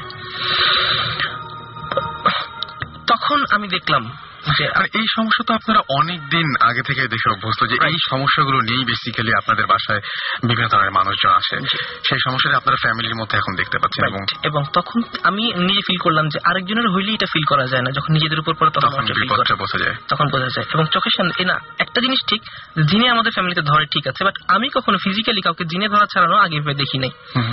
তখন আসলো এবং আমার বোন আমার সাথে যে মানে এতদিন বড় হয়েছে চোখের সামনে সে যে অট্ট হাসিটা দিল আমি আমার মানে লাইফ কানে কখনো এরকম হাসি শুনি নাই। এই হাসি পৈশাচিক হাসি না এই হাসি অন্যরকম একটা হাসি। ঠিক আছে? মানে ভূতের হাসি না আবার কেমন জানি এটা মানুষের পক্ষে দেওয়া সম্ভব না এটাই একমাত্র কথা। এই ব্যাপারে বলা যায়। তো ও করল কি যে এভাবে ধরে আছে আমি ওকে করলাম কি যে ওকে আমি করলাম বলছে ওর হাতটা শক্ত করে ধর। আমার কি করা উচিত আমি বুঝতেছি না বলছে ওর হাতটা শক্ত শক্ত করে ধর। আমি ওকে ডান হাতটা খুব শক্ত করে ধরলাম। যে নড়তে না পারে। ও ওর বাম হাত দিয়ে ঠাস করে গালে একটা চল কষালো। এবং মানে রিপিটেশন হচ্ছে তাও বলতে পারি যে এইরকম রুট চর আমি আমার লাইফে খাই নাই কখনো। মানে একটা মেয়ের বাম হাতে এত জোর থাকবে কেন আমি বুঝি নাই। চর মারলো। আমি চর খাওয়াতে বন্ধ হয়ে গেছে। হাত ছেড়ে দিছি। আবার বলে হাত ধর। সাথে সাথে হাত ধরছি। হাত ধরছি পা ধরছি এবং তাকে তখন তার সামনে তখন আমার চাচা যিনি পীর সাহেব উনি আয়তুল কুর্সি পড়লেন এবং সুরা জিন করে ফু দিলেন। আচ্ছা। এবং ফু দেওয়ার পর সে কাঁপা শুরু করল এবং কাঁপতে কাঁপতে একসময় সে নিস্তেজ হয়ে গেল। শেষ। ওই দিন ওদের ঘটনা শেষ। আচ্ছা। আমার কাছে খুব খারাপ লাগল যে এটা তো মানে আমি জানি না কি বলে হিস্ট্রি বলে সিজোফ্রেনিয়া বলে জানি না বাট এটার একটা কিছু হবে। সিজোফ্রেনিয়া হলে এরকম হয় এটা আমি শুনেছি। হ্যাঁ হ্যাঁ তখন এটা নিয়ে আমরা সাইকোলজিস্টের কাছে গেলাম আচ্ছা। যে ব্যাপারটা এইরকম হচ্ছে। সাইকোলজিস্ট আমরা যে চিন্তা করেছি সাইকোলজিস্ট সেটাই বুঝালেন এবং খুব সুন্দর করে বুঝালেন যে দেখো তুমি গ্রামে বড় হয়েছো। গ্রামে বড় হয়েছো এবং তোমার মধ্যে যে কিছু ইনফেরিয়র কমপ্লেক্স থাকে কিছু ইয়ে থাকে এবং তুমি এই পরিবেশটা তুমি দেখেছ এবং এটা তোমার মধ্যে কাজ করছে। আচ্ছা। রাইট তো তুমি মা এই জিনিসটা আস্তে আস্তে নিজে নিজের মধ্যেই ঢোকাও এবং তোমার মধ্যে যে কাজগুলো তুমি যে নিজেকে মারছো এবং নিজেকে আঘাত করছ তোমার মধ্যে কিছু মানে সেলফ মানে ডিস্ট্রাক্টিং মনোভাব কাজ করছে। এটাকে দূর করতে হবে। সাইকোলজিস্টের কথা শুনে আমি নিজে ভালো লেগেছে হ্যাঁ কনভিন্সড এবং এটাই হওয়া উচিত। ওখান থেকে আমরা গেলাম আর হুজুরের কাছে। এটা কেন গেলেন? এইটা গেলাম কারণ হচ্ছে কি যে এটা উনি বলছেন ঠিক আছে সাইকোলজিস্টের কথা জানলাম। হুজুর কি বলেন? শুনতে যাচ্ছে শুনতে গেলাম। আপনারা ক্রস চেক করছেন তখন? ক্রস চেক করছি রাইট সব ধরনের বিশ্বাসকে বাজিয়ে দেখছি। ঠিক আছে? আমার মূল্যবোধ সবার মূল্যবোধ তো এক না। কাজে সবারটাই দেখা উচিত। টোনার অল আমরা সবাই ওখানে ওখানে গেছি ওখানে যাওয়ার পরে হুজুর বললেন জি আনতে হবে। এবং উনি বললেন কিছুক্ষণের মধ্যে উনি ইয়ে করলেন জিন আসলো। এবং জিন এসে কিছু কথা বলল। যে এই যে জিন আসলো। এই ব্যাপারটা আপনারা চেঞ্জ হয়ে গেছে। এবং সে পরে হিপনোটাইজ টাইপ এবং তার গলার স্বর ওই সেই হাসি মাঝে মধ্যে আসছে। তার গলার স্বর তার স্বাভাবিক স্বর নাই। বলব না যে কোনো ভৌতিক স্বর তার স্বর না ওটা। এবং তার কথা বলা। এবং সে কিছু কথা বলেছে না আমার এটা তার বলার কথা না। সে পড়াশোনা করেছে কতটুকু এবং সে বলছে কি এবং অনেক কিছুই বলছে যেটা তার বলার কথা না এবং তার জানার কথা না। আমি এখানে একটা ইন্টারাপ্ট করব। আমাদের সেকেন্ড গেস্ট যিনি আছেন এখনও তার কাছে আমার যায়নি কিন্তু ওনারও এরকম ঘটনা আছে এবং উনিও কিন্তু যে গলার টর এই সমস্ত নিয়ে বলবেন। এই ব্যাপারগুলো নাকি আসলেই চেঞ্জ হয়ে এবং মিলে যাচ্ছে। আমি কিন্তু ঘটনাটা আপনার জাস্ট শো শুরু হওয়ার আগে একবার শুনেছি এবং সেম এই ব্যাপারটা ঘটে। আচ্ছা। সো সেটাই বলছেন আপনি একদম। আসলেই তাই। ব্যাপারটা তাই আমি দেখেছি যেটা তো ওর পরে আমরা বাসায় আসলাম। বাসায় আসার পরে আমরা এক মাস চেষ্টা করেছি মানে তাকে বাইরে নিয়ে যাওয়া হয়েছে আবার আনা হয়েছে। এবং ওই মানে সাইকোলজিস্টের যে ব্যাপারটা সাইকোলজিস্টের কাজ করছে না। এবং আমাদের বাসায় যখন আসলো তখন একদিন ওটা বিকট অবস্থা। মানে ইয়ে করছে না। তখন আমার চাচা বললেন জিনকে মেরে ফেলা খুব খারাপ কাজ। এটা করা উচিত না। তো আমার মেয়েকে দেড় মাস ধরে বা এটা যেটা হচ্ছে এটা সহ্য করা যায় না। আজকে আমি জিনটাকে মেরে ফেলব। দ্যাট মিনস পুড়িয়ে ফেলব। আচ্ছা। এটা কীভাবে সম্ভব? তখন চাচা বললেন যে ওকে নাচ পড়া দিতে হবে। নাচ পড়াটা কি জিনিস? ওই দিন আমি দেখলাম যে খুব সম্ভব সুরা নাচ বা এমন একটা কিছু ওটা একটা তাবিজের মধ্যে রাখতে হয়। ওটাকে সর্ষে তেলে রাখতে হয় এবং এটাকে পুড়িয়ে ফেলে পুরানোর সময় কাগজটা তার নাকে ধরতে হয় এবং এই নাককে যখন এই ধোঁয়াটা যাবে এবং এই ধোঁয়া শুনে আস্তে আস্তে জিন মরে যাবে। আচ্ছা। ওই দিন আমি যখন জিন আসছে ঠিক আছে তখন কিছুটা আমরা ইউজ টু এক সপ্তাহ। এবং তাকে তো আমরা শক্ত মানে সে যখন জিন আসছে তখন মানে আমি তাকে প্রথমবার ধরতে খুবই ইয়ে লাগছিল যে আমার খারাপ হয়ে গেছিল আমার বোন আমার সাথে বড় হয়েছে তাকে এইভাবে আমি ধরো মানে এইভাবে তাকে জোর করব সে কাটা ছাগলের মতো ঝটপট করবে। আর এটা দেখতে হবে। তখন আমার কোনো মানে তাকে বাঁচাতে হবে। কারণ সে মানে এটা হলে সে অনেক মানে যাই হোক মানে সে নিজেকে মানে ইয়ে করুক নিজের উপর অত্যাচার করে। তো তাকে আমি শক্ত করে ধরছি। বাসায় যারা ছিল সবাই ধরছে। ইয়ে করছে। এবং আস্তে আস্তে আমার চাচা ওই জিনিসটা পুরায় নাকের কাছে দিছেন। ও একটা ঝটকা দিল আমি চিৎকায় পড়লাম। আপনি আমাকে দেখছেন মনে হয় সামনাসামনি আমার মানে একেবারে না আপনার নাই আমি হ্যাঁ, হ্যাঁ। বুঝতে পারছি মানে মানে ওই ওই যে ওই সময় যে শক্তিটা ভর করেছিল সেই শক্তির কাছে আমার মনে হয় স্টিল আপনি কিছুই না। আচ্ছা ঠিক আছে হ্যাঁ। আমি বলতে চাচ্ছি উল্টা কথাটা এত দুর্বল আমি না যে একবার কেউ ঝটকা ফেলে সেটাও সম্ভব না। হ্যাঁ সেটাও সম্ভব না। মানে আমার পক্ষে সম্ভব না যাই হোক তা আমরা সবাই মিলে তাকে ধরলাম। ধরার পরে এই তার মুখে মানে নাকি আস্তে আস্তে এই নাচ পড়া দেওয়া শুরু করল। এবং সেটা তার চিৎকার মানে আপনি যদি রেডিও ফুর্তিতে চিৎকার দেওয়া আমার মনে হয় যে মানে কোনো মাইক ছাড়াই সবাই শুনবে সমস্যা নেই। সবাই সব লিসনার শুনবে। এইভাবে চিৎকার সে করছিল। তো এই করার পরে তখন সে বলল জাস্ট শাট আপ মানে জিন বলছে দাঁড়াও। আমি দাঁড়া মানে দাঁড়াও আমি যাচ্ছি। তোমরা কেন আমাকে এটা করতেছো? তখন চাচা বললেন তুই কেন এতদিন ধরে আমাকে যন্ত্রণা করতেছিস? তখন বলল অমুক আমাকে মানে মন্ত্রণা দিচ্ছে অমুক লোক। আমার জিনটা তো খারাপ ভালোর মধ্যে আছে কিন্তু তাও অমুক বলছে দেখে আমি আসছি এখানে। অমুক কেন বলছে? অমুক বলছে এই কারণে বলছে। জিন বলতেছে তার গলায় আমার বোনের গলায় মানে বোনের ইয়ের থেকে মুখ থেকে। ঠিক আছে তুই এখন যেতে হবে। তোকে এখন যেতে হবে। আমি যাব না। তোকে যেতে হবে না আমি তোকে পড়ে ফেলব। বলছে না পড়াবি না। তখন আস্তে আস্তে নাকে আমার ধোয়া দিছে এবং আবার চিৎকার এবং চোখ হলুদ থেকে লাল হয়ে গেল। জাস্ট লাল হয়ে গেল গলার স্বর পুরো পুরুষালী হয়ে গেল। আমি যাব না আমি যাব না আমি মানে ছেলেদের মতো। Right. ওকে তখন শেষ পর্যন্ত আধা ঘণ্টা এইরকম মানে মানে মরণ কামড়া কামড়ে চিলাচিলির পরে বলল ওকে আমি যাব। চাচা বললেন তুই যাবি কিন্তু আমি তোকে যেতে দিব না। বলছে না আমি যাব আমাকে ছেড়ে দেবো তখন জিনিসটা সে ডিফেন্ডিং হয়ে গেল জিন। তখন চাচা বললেন যে, দিন শেষ পর্যন্ত ঠিক আছে, আমি যাব। তুই যাওয়ার আগে শর্ত একটা তোকে আমি যেতে দিব। তুই আমাকে লিখিত দিয়ে যাবি যে, তুই আমার মেয়ের কাছে কখনো আসলে আমি তোকে মেরে ফেলব এবং এই জন্য জিন সমাজ আমাকে কোনো ক্ষতি করতে পারবে না বা আমার চেনা জানার মধ্যে কোনো ক্ষতি করতে পারবে না। ঠিক আছে, আমি লিখিত দিই। আমি এই, আমার বোন তো লিখতে পারে সবকিছু জানে। আমি করলাম কি, সে শুয়ে আছে। শুয়ে থাকার অবস্থায় তার বাম হাতে কলম দিলাম এবং শুয়ে থাকা অবস্থায় তার ঘাড়ের কাছে কলম দিলাম। আপনি চেষ্টা করে দেখেন ঘাড়ের কাছে আপনি যে হাতে লিখেন তার উল্টা হাত দিয়ে কখনো লিখতে পারবেন মানে শুয়ে আছে মাথার কাছে লিখছে মাথার কাছে লিখছে। সে কলমটা ধরলো আপনার উল্টো পুরো জিনিসটা হ্যাঁ। হাতটা বেন্ড করে মাথার পেছনে নিয়ে যেয়ে তারপরে ওইভাবে লিখছে। রাইট তখন মানে একটা মানুষ যেভাবে মানে ইয়ে ধরে মানে স্লোগান দেয় তখন যেভাবে কলম ধরে মানে মোটা ধরে সেভাবে সে কলমটা ধরলো। এবং ধরার পরে সে খসখস করে লিখে গেল আমার নাম বিশ্ব আমি মাছিয়াতার আম গাছের ডালে থাকি। আমি প্রতিজ্ঞা করছি, আমি এই মেয়েকে আর কখনো টাচ করব না। মানে এই মেয়ের শরীরে ভর করব না, এবং যদি কখনো করি, তবে আমার মৃত্যুর জন্য জিন সমাজ দায়ী থাকবে না। বিশ্ব। তুই হিন্দু? জি। তো গরুর মাংস খাওয়া দিই? না। খাওয়াই একটা হাড্ডি আন। না, খাব না। খাব না। শেষ পর্যন্ত বললাম, চলে যাচ্ছে, আমাকে ছেড়ে দেন, আমাকে টর্চার করেন না প্লিজ না, তোকে গরুর মাংস খেতে হবে, না। এই করতে করতে আমার বোন, দেখলাম যে তখন চাচা ইয়ে করলেন যে, আমার মেয়ে তো এখানে হ্যাম্পার হচ্ছে, সে তো কাঁপতেছে মানে গরু কাটা কাটা গরুর তাকে ধরে আছে আমরা সবাই। তারপরে করল সেটা পরে মানে ধস করে পড়ে গেল জিনিসটা ওই বিশ্ব চলে গেল। এবং এখানে মানে ক্লাইম্যাক্সের শুরু।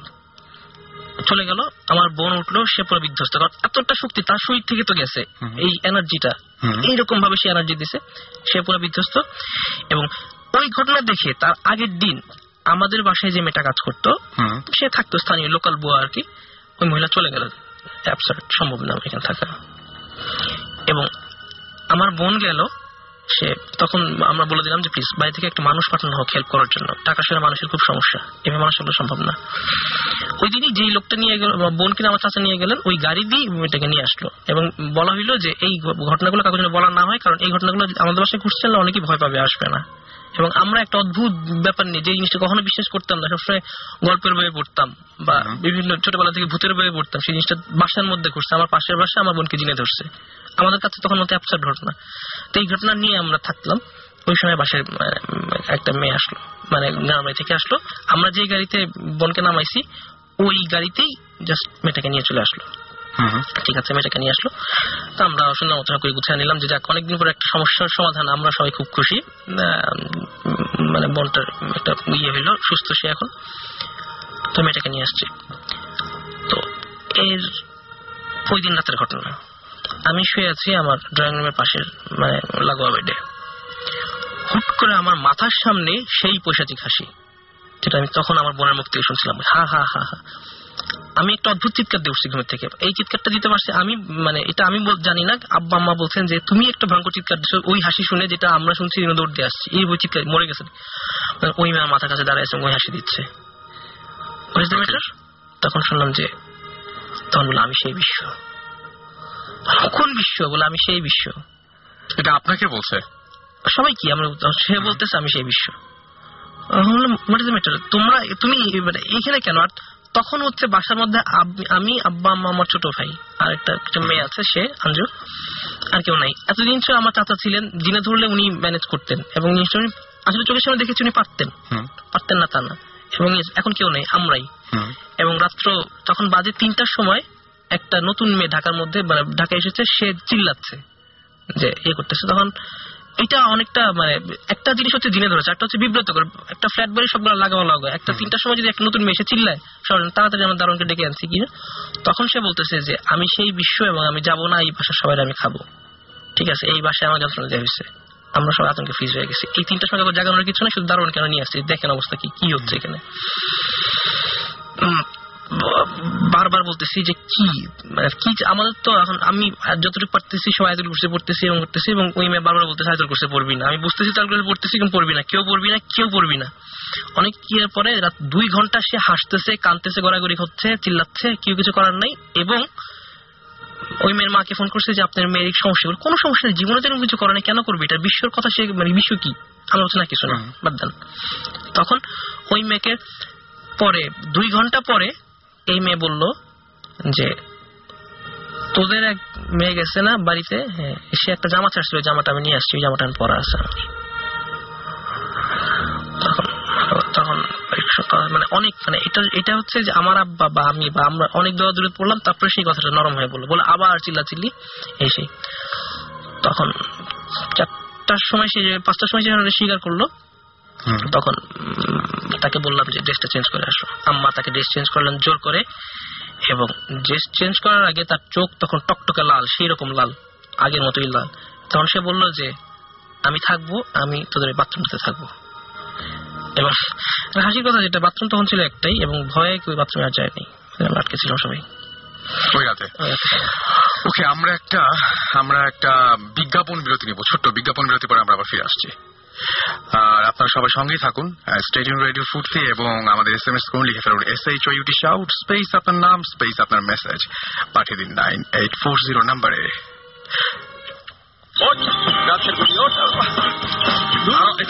ওরে লাখ টাকা দিলে উঠাতে পারবি। দুই টাকা দিয়ে জাগিয়ে দিস কি? দুই টাকা? এই দেখ। নেক্সট এখন মাত্র দুই টাকা হ্যাঁ এখন মাত্র দুই টাকায়। Don't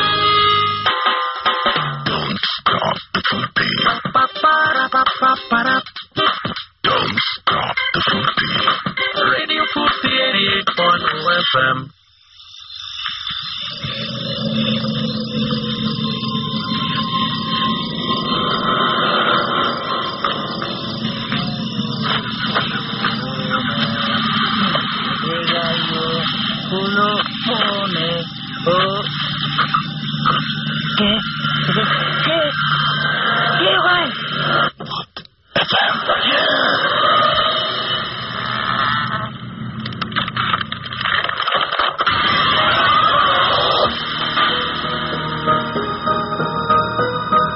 রাইট শুনছেন সবসময় রেডিও ফিফটির সাথে আছি রাসেল, চলছে ভূত এফ এম এবং ভূত এফ এম আপনাদের সবাইকে আরও একবার স্বাগত জানাচ্ছি। আমাদের এস এম এস করছেন শাওন।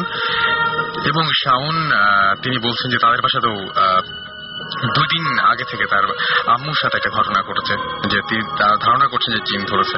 ওকে আর অনেকে আমাদেরকে মানে এই ঘটনাটা শোনার পরে অনেকে তাদের রিয়াকশনগুলো দিয়েছেন সেই সমস্ত রিয়াকশনের মধ্যে কিছু রিয়াকশন যারা দিয়েছেন তাদের নাম পড়ছি সেটা হচ্ছে শান্তু আবার এস এম এস করেছেন। আমাদেরকে এস এম এস করেছেন Mahmud Tania Piyas Jewel S M S করেছেন আমাদেরকে শেউতা এস এম এস করেছেন সুব্রত এস এম এস করেছেন ফাহাদ হানিফ এছাড়াও এস এম এস করেছেন Tausif Akash Shishir S M S করেছেন Zahid old town S M S করেছেন আমাদেরকে। এছাড়াও উনিপান আচ্ছা উনিপান মিরাজ সহ আরও অনেকে। যাই হোক, আমরা আগে যে গল্পটা শুনছিলাম সেই গল্পে আবারও ফিরে আসব। তার আগে আমাদের যে আরেকজন গেস্ট রয়েছেন, আমরা তার সাথে একটু মানে কি বলব, তার সাথে একটু কথা বলে আসি এবং তার কিছু অভিজ্ঞতা আমরা শুনে আসি। আচ্ছা কি ঘটনা ঘটেছিল? আপনাদের ঘটনার একটু ব্যাকগ্রাউন্ডটা বলবেন যে কি হয়েছিল? ওয়েল আপনার নামটা একটু আমি মোহাম্মদ রবিউল ইসলাম বলছি। আমি একটা আমরা রবিউল ইসলামের একটা কথা বলি যে রবিউল ইসলাম উনি যেটা আমরা করতে চাচ্ছি সেটা হচ্ছে যে উনি তার পরিচয়টা সম্পূর্ণ আমরা দিতে চাচ্ছি না।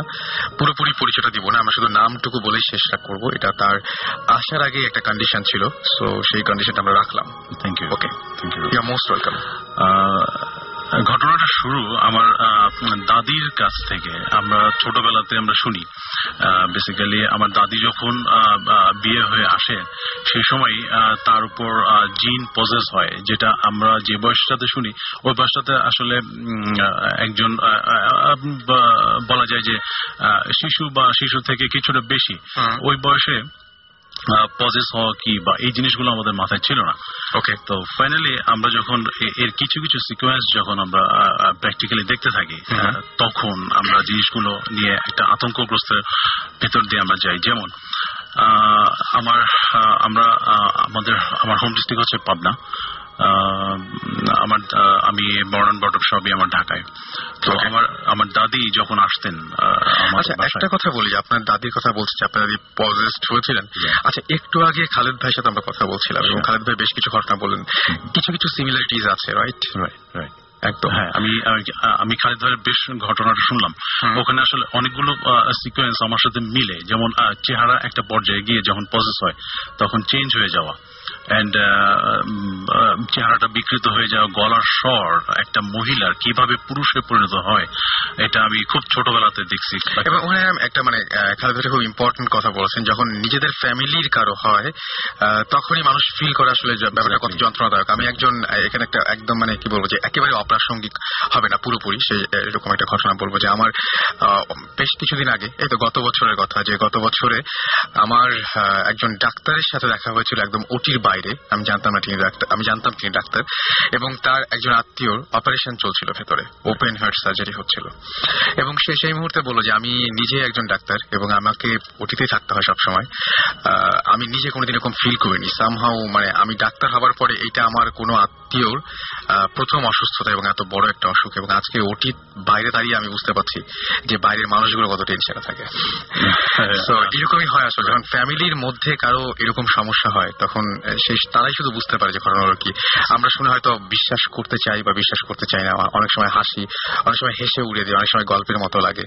বাট আমি বলব যে কাউ, কারোর উপরে কোনো কিছু চাপিয়ে দিচ্ছি না। জাস্ট যারা গল্পটা বলে, তারা বা ঘটনাটা শেয়ার করে, তারা প্রচণ্ড আন্তরিকতার সাথেই শেয়ার করে। সো শুনে আপনাদের মতামত, সেই মতামতটা আপনার আন্তরিকতার সাথে দিবেন, আশা করব। ওকে আমরা শুনি। ঘটনাটা শুরু বেসিক্যালি আমার থেকে কীরকম? আমি আমার দাদি যখন ঢাকায় আসছেন আমাদের বাসায় বেড়াতে উনি মাসখানেক থাকতেন। আসতেন ছয় মাসে একবার দুইবার আসতেন বছরে দুই তিনবার আসা যাওয়া করতেন। তো আমার দাদি আমার দেখা মতে আমি জন্মের পর থেকে আমি কখনো দেখিনি তাকে নামাজটা কাজা করতে। এবং তিনি খুব প্রচণ্ড রকমের একজন পরিষ্কার পরিচ্ছন্ন এবং খুব সুন্দরী মহিলা ছিলেন। তো বর্তমানে তিনি জীবিত নেই তো একদিন দুপুরবেলা আমার স্কুল থেকে আমি এসে আমি তার সাথে যখন খেতে বসি, তো আমি ছোট, আমরা তিন ভাই বোন তখন, আমরা একসাথে বসে খাচ্ছি, তো একটা পর্যায়ে কেউ খেয়াল করেনি বিষয়টা একটা তরকারি আমি আমার দাদিকে দেই, আমার প্লেট থেকে তুলে, যে আমি ওনার প্লেটে দেই বাট আমি তখন বুঝতে পারিনি যে কত বড় একটা ভুল করলাম আমি। তো আসরের নামাজে দাদি দাঁড়ালেন আমি খেলতে গিয়েছিলাম খেলা শেষে খেলা শেষে এসে দেখলাম যে মাগরেব শুরু হবে শুরু হবে। In the in the mean time আমার দাদি জায়নামাজের উপরে শুয়ে মানে হিস্টেরিয়াগ্রস্ত রোগীদের মানে ভাই আপনি দেখছেন কিনা? হ্যাঁ। বিষয়টা মানে শরীরে খিচুনি দেয়। বাট এই খিচুনিটা ও একটু ডিফারেন্ট মানে মানে একটু একটু কেমন যেন একটু অ্যাবনর্মাল দেখলাম যে তার রোগীর কিন্তু একটা জিনিস হয় আমি সোফার জানি যে মুখ থেকে লালা বের হয়। কিন্তু আমার দাদির কোনো লালা বের তার চোখগুলো একদম বড় বড় হয়ে গেছে যেটা তার চোখ কখনো তো বড় না। এবং সে মানে পুরুষ কণ্ঠে শব্দ তো এবং তার চোখ প্রচণ্ড রকমের একটা একটা লাল একটা লালটে লাল একটা আভা তার চোখ থেকে বেরোচ্ছে এবং যে ওই চোখের দিকে তাকাবে মানে সে স্থির থাকতে পারবে না। এটা কোনো মানুষের চোখ হতে পারে না। ওকে তো আমি আমরা আমার আমার বড় দুই বোন আশা করি তারাও হয়তো শুনছে তো আমি কি করলাম আমরা তিন ভাই বোন আম্মা আমাদেরকে একটা খাটে উঠিয়ে আমাদেরকে বলল যে তোমরা এখানে চুপ করে থাকো কোনো ভয়ের কিছু নাই তোমরা শুধু আল্লাহ আল্লাহ করো। আমার বাবা আর মাকে আমি দেখলাম আমার দাদিকে জোর করে আহ, খাটে ধরে রাখতেছে যাকে তাকে ধরে রাখা যাচ্ছে না সে উঠে যাচ্ছে।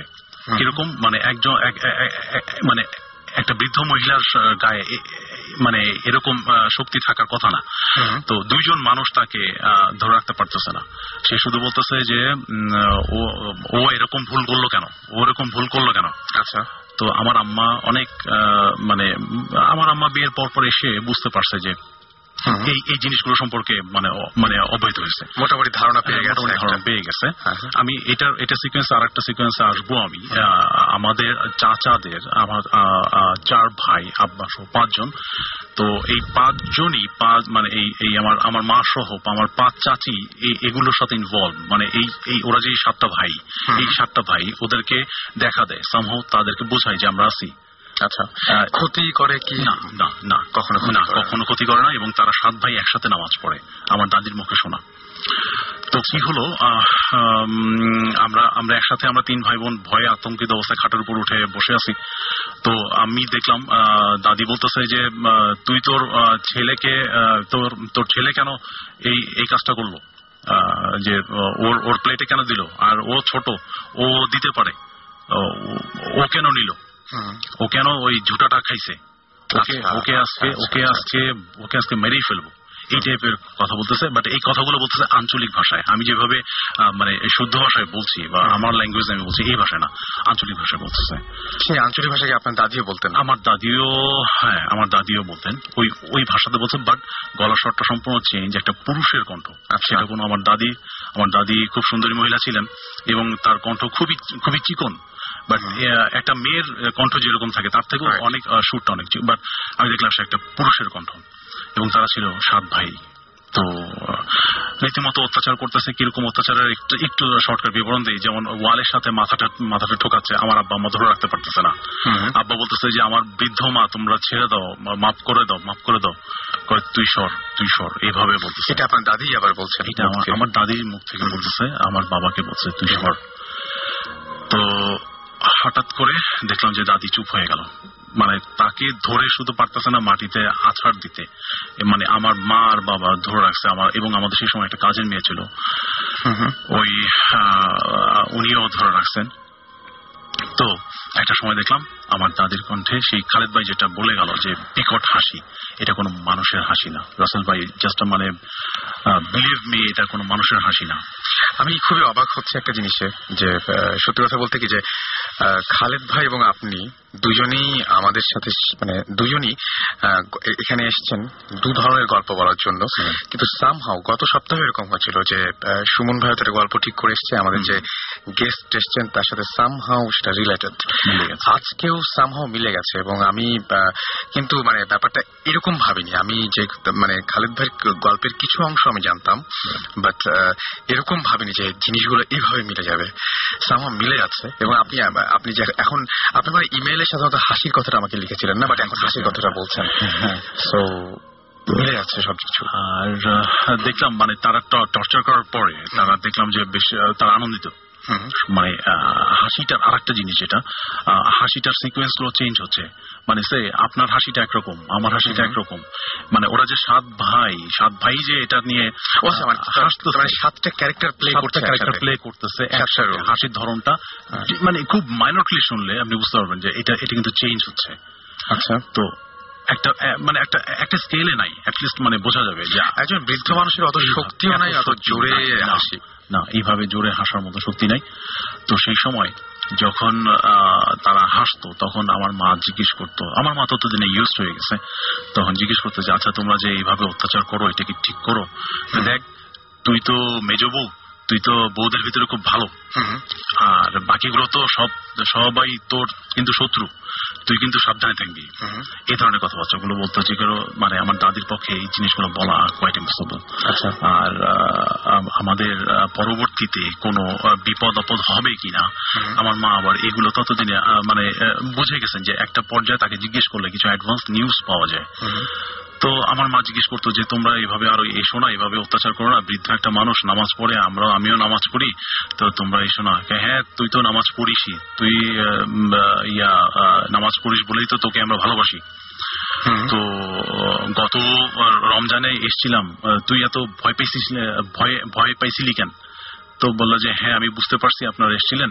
আমি তখন আমার মা ওই গত মানে গত বছর, যে বছর মানে যে সময়টা হয় তার আগে বছরে এরকম একটা ঘটনা ঘটে বা রমজান মাসে সেই সময় ভাত মানে চুলাতে দিবে। ওই সময় দেখে যে জানলার পাশ দিয়ে কিছু একটা সানসেটের উপর থেকে কিছু একটা ধূপ করে নামলো। মানে জানলা বন্ধ বাট আমার মা ফিল করছে যে কিছু একটা ইয়ে নামছে। তারপরে দেখল যে অনেকগুলো আমার মা জানলা দিয়ে উকি দিল। উকি দেওয়ার পর পরে দেখে যে অনেকগুলো বাচ্চা ছোট বাচ্চা দৌড়ে দৌড়ে দৌড়ে দৌড়ে হেঁটে যাচ্ছে। সানসেটের নিচে? একদম সানসেটের নিচে দিয়ে রাত বাজে তখন কটা তিনটা যেটা সম্ভবই না। আমার মা নিজে চোখে দেখা। আমার মা সময় সবকিছুই সম্ভব। তো সব সেটা আমার বাবাকে ডাকলো তাড়াতাড়ি তুমি একটু আসো তাড়াতাড়ি। এসে দেখল যে আর কিছু নাই। এরকম একটা ঘটনা। তো ওই সাত ভাইয়ের একজন রিপিট করতেছে বলতেছে যে তুই তো গতবার এত ভয় পেয়েছিলি কেন? আমি তো তোকে দেখতে আসি পাবনা থেকে। তুই এরকম ভয় পাবি না। আমরা কিন্তু তোকে আসব দেখতে তোকে আমরা পছন্দ করি। তা আমার জিজ্ঞেস করতো যে আমার ছেলে মেয়েদের কি কোনো সমস্যা কি বা ওদের স্বাস্থ্য স্বাস্থ্য কোনো অসুখ বিসুখ হবে কিনা? না না না তোর তোর ছেলে মেয়েরা ভালো। তো তোর ছেলে আচ্ছা, এরকম কি কখনো হয়েছে যে আপনার মা আহ, বা আপনার দাদি কোনো ঘটনা আগে থেকে বলে দিতে পারতেন এরকম কোনো এটা যখন হয়েছে? পজেস হতেন সেই সময় বলতেন। এরকম কোন কিছু কি হয়েছে আপনাদের হ্যাঁ, হয়েছে। এরকম একটা ঘটনা বলতে পারবেন যে আমার- বাবা- বলেছিল এবং পরে হয়ে গেছিল হয়ে গিয়েছিল। একদম হুবহুব হুবহুব মিলে গেছে। সেটা আমাদের জন্মের আগে।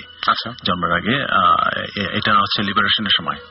সেভেন্টি ওয়ানের কথা বলছি ওই সময়। তো যেটাতে ছিলাম আমার মা বলতো যে আমার ছেলে মেয়েদের কিছু হবে কি, মানে সব কিছু জিজ্ঞেস করতো যে বলতো না তোর মেয়েরা তো খুবই ভালো ওদের অসুবিধা হবে না তো তবে তোর ছেলেটাকে একটু দেখে রাখিস। ওর কিন্তু ওর প্রতি কিন্তু শনির একটা ইয়ে আছে। কি বলে? আঞ্চলিক ভাষায় বলতো যে ওকে একটু দেখে শুনে রাখিস। ও কিন্তু, ওর কিন্তু অসুখ বিসুখ হয়। সেই সময় আমার প্রচণ্ড অসুখ বিসুখ হতো। তো এনিওয়ে তো, এই- এরকম ঘটনাগুলো মানে প্রায় প্রায় ঘটতো আমাদের ফ্যামিলিতে আর আপনি যেটা কথা বললেন সেটা হচ্ছে লিবারেশনের সময় আমার বাবা তো আমার বাবা ছিলেন গভর্নমেন্ট অফিসার বর্তমানে উনি রিটায়ারমেন্টে আছেন। তো পাবনাতে তখন তার নতুন চাকরি পোস্টিং তো পাবনাতেই তার ইয়ে হয় পাবনা থেকে ঢাকাতে আসার একটা প্রোগ্রাম হয় সেদিন আরিচা ঘাটে। তখন তো আরিচা হয়ে যেত এখন তো বঙ্গবন্ধু সেতু হয়ে যায়। তো আরিচা ঘাটে সেই দিন বলছে এলো সেই দিন আবার আমার দাদিকে পজেস করে। তো করার পরে আমার মা জিজ্ঞেস করে আমরা তখন কেউই হয়নি তখন জিজ্ঞেস করে যে আচ্ছা ও তো যাচ্ছে তো ওর রাস্তায় কোনো সমস্যা হবে কিনা? তখন তো চারদিকে যুদ্ধের একটা ডামাডোল তখন বলে যে হ্যাঁ আমার বাবা না ইউসুফ আলী মিয়া। তো বলছে হ্যাঁ ইউসুফের সমস্যা হবে। কীরকম সমস্যা? ওর ওই ফেরিঘাটে যায় ও একটা সমস্যায় পড়বে। তো ওকে বেশি জানি ও জানি বেশি মাতবরি না করে। মাতবরি কথাটা বলছিল। আচ্ছা। যে ও জানি বেশি মাতবরি না করে। তো আমার মা বলছে যে মাতবরি কেন করবে? কেন ওই যে যারা যারা তোদের এখানে আসছে ওদের সাথে যেন বেশি মাতবরি না করে। ওকে ফাইন তো বলছে এমনি কোনো অসুবিধা হবে না তো মিলিটারিদের কথা বলছে। মিলিটারিদের কথা Okay. বলতেছে। তো বলছে যে না তোদের যারা এখানে আসছে তোদের এখানে। ওদের সাথে যেন বেশি মাতবরি না করে। তো ভালো। তো আমার বাবাকে যেতেই হবে তার চাকরি রক্ষার্থে যেতে হবে। ফাইন আমার বাবা গেল। যাওয়ার পরে ঠিক ঠিক আরিচা ঘাটে তাদের বাসটা থামাই দেওয়া হয়। বাসে ছোট বাচ্চা, বাচ্চারা কাঁদতেছে। মানে খুব মানে অনেকক্ষণ চার পাঁচ ঘণ্টা আটকে রাখছে। বাস থেকে নামতেও দিচ্ছে না। গেটের সামনে বন্দুক নিয়ে দাঁড়ায় আছে ওই পাকসেনারা। আমার বাবা কি করল? আমার বাবা বাস থেকে নেমে, নামার, নামে নাই জাস্ট ওই যে কন্ট্রাক্টর যেখানে দাঁড়িয়ে থাকে, ওখানে গিয়ে বলল যে, ভাই এখানে বাচ্চারা আছে এদেরকে কিছু দেন। এরা অনেকক্ষণ ধরে মহিলারা আছে তাদেরকে কিছু নামার সুযোগ দেন। আমরা একটু কিছু খাবার দেন আমাদের। তো বলতেছে তুই কে? তখন ইয়েতে জিজ্ঞেস করতেছে ওরা হিন্দিতে বা উর্দুতে যেটা বলছে যে তুই কে? তুমি কে? ওকে ফাইন দেখার পরে আমার বাবা বললেন যে হ্যাঁ দেখো আমি আমার তখন ডান্ডি কার্ড বলে। ডান্ডি ওরা ওরা বলতে ডান্ডি কার্ড তখন আমার বাবা আইডি কার্ডটা দেখাল গভর্নমেন্টের কাছে ঠিক আছে। তো বলছে যে সব মানে আমার বাবা কেউ আসতেছে না বাসের ভিতরে আমার বাবা এগিয়ে আসছে। এটাতে তারা খুব মানে অ্যাস্ট্রোনাইজ প্লাস আমার বাবার প্রতি আমার বাবাকে ডেকে নিয়ে ক্যাম্পে আগে বসালো বসালে সব আইডি কার্ডটা দেখল দেখা টাকার পরে একটা পর্যায়ে ঠিক আছে। তখন ওরা দিয়ে দেয় তারও চার পাঁচ ঘণ্টা পরে বাসগুলো ছাড়ে। এই একটা হ্যাসেল হয়েছিল। কিন্তু মানে যেটা হচ্ছে সেটা হচ্ছে কোথায় হ্যাসেলটা হবে এটা ওকে আপনার জীবনে আপনি আপনার লাইফ টাইমে কোনো কিছু দেখেছেন? আপনার কোনো এক্সপিরিয়েন্স আছে? আমি ফিল করেছি। আচ্ছা। ফিল করেছি আমি আমরা এখন যে বাসাটাতে থাকি আমার বোনদের বিয়ে হয়ে গেছে। আমি আম্মার সাথে আছি আব্বা আম্মার সাথেই আছি বাট পাশের একটা ফ্ল্যাটে আমাদের চারটা রুম এই চারটা রুমের ভিতরে একটা রুম আছে যে রুমে আমাদের মানে বোঝা যায় যে somebody living is over there somebody এক্সিস্টেন্সটা মানে বোঝা যায়। কেমন বোঝা যায়? কারেন্টটা চলে গেল। কারেন্টটা চলে যাওয়ার সাথে সাথে চেয়ারে একটা খট করে একটা শব্দ হলো। মনে হলো যেন ওই চেয়ারটাতে কেউ একজন বসেছিল। আচ্ছা ওই চেয়ারটাতে কেউ বসেছিল। তারপরে আমাদের ওই ওই ওই রুমটাতে আমাদের ডিপ ফ্রিজটা আছে। ডিপ ফ্রিজটা আপনি উপরে উঠিয়ে যখন ঢাকনাটা লাগাবেন খট করে একটা শব্দ হবে। মনে হচ্ছে মনে হলো কেউ যেন এটা যেন লাগাচ্ছে। মানে একটা এক্সিস্টেন্স বোঝা যায়। বাট বাট ওরা কিন্তু আমাদের কোনো ক্ষতি করে না। কিন্তু এরকম ঘটনা আপনাদের মানে কারেন্ট চলে গেলে হয় নাকি কারেন্ট থাকা অবস্থাতে কখনো কখনো শুনেছেন আমার আপনি একা শুনেছেন নাকি সবাই শোনে? আমার ফার্স্ট ফার্স্ট অ্যানিভার্সারিতে আমার আমরা সবাই মিলে গেস্টরা চলে গেছে। আমার আহ, আমরা গিফট খুলতেছি রাত বারোটা একটা মতন বাজে। সেই সময় আমার ওই যে একটু আগে বলেছিলাম যে আমার চাচিদেরকে সবাইকে দেখায় যে আমরা আসি আমাদের এক্সিস্টেন্সটা ওরা বুঝায়। তো আমার চাচিদের পরবর্তী জেনারেশন হচ্ছে আমাদের চাস্ত ভাই বোনরা। তো ভাইদের ওয়াইফদের ওয়াইফদের মধ্যেও কেউ কেউ তাদেরকে সরাসরি দেখছে সরাসরি দেখছে। ওকে আমার বড় চাচার বড় ছেলে উনি তার ওয়াইফ এটা কি দেখেছিলেন সেটা জানার আগে আমরা একটা ছোট্ট একটা ব্রেক নেব একটা বিজ্ঞাপন বিরতিতে যাই না? একটা বিজ্ঞাপন বিরতির পরে আমরা ফিরে আসছি একটু পরে সো স্টেট ইন্টু রেডি ফুর্তি কোথাও যাবেন না।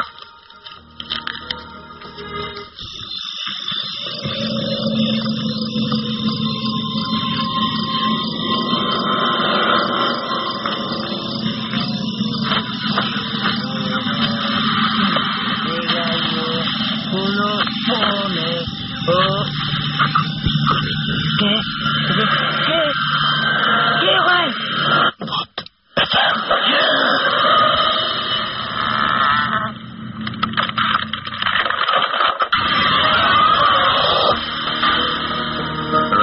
শুনছেন সবসময় রেডিও ফুর্তির সাথে আছে রাসেল, চলছে ভূত এফএম, এবং আমাদের প্রথম যে ঘটনাটা আমরা শেয়ার করেছিলাম, সেই সময় অথই আমাদের এস এম এস করে জানিয়েছিলেন যে স্টোরিটা তার কাছে অনেক ভয়ঙ্কর লেগেছে রাইট সুমন আমাদের লিখেছেন, খুব ভয়ানক ঘটনা। আপনারা অনেক সাহসী। আমাদের প্রথম যে দুজন গেস্ট ছিলেন তাদেরকে বলেছেন আলিম লিখেছেন আহ, যে কেন তার এস এম এস পড়া হচ্ছে না আসলে অসংখ্য এস এম এস আছে। আসলে গল্পগুলো শুনতে শুনতে এস এম এস কিছু কিছু চিন্তা করার কোনো কারণ নেই। আচ্ছা তার একটা এক্সপিরিয়েন্স আছে তাদের গ্রামে তার ঘরে প্রতিদিন অচেনা একটা গাছের পাতা পাওয়া যায়। মানে তিনি জানেন এটার মানে কি। ওকে আমার যেটা মনে হয় যে আপনি মেইল করে আপনাদের পুরো ঘটনা যদি একটু ডিটেল বলেন, তাহলে ভালো হয়। সেটা হচ্ছে মেইল করার আমি অ্যাড্রেসটা দিয়ে দিচ্ছি। Bhoot F M at the rate radio Foorti dot F M B H double T Bhoot F M at the rate radio Foorti F double R T I Foorti dot F M এখানে আপনি email করতে পারেন এবং email করার সময় অবশ্যই আপনার নাম, ঠিকানা এবং ফোন নাম্বার এই তিনটা অবশ্যই অ্যাড করতে ভুলবেন না। আর ডক্টর জাহিদ আমাদের লিখেছেন যে আমি চ্যালেঞ্জ করলাম যে সমস্ত ঘটনাগুলো হচ্ছে সেই সমস্ত ঘটনাগুলোর সাইন্টিফিক ব্যাখ্যা তার কাছে রয়েছে।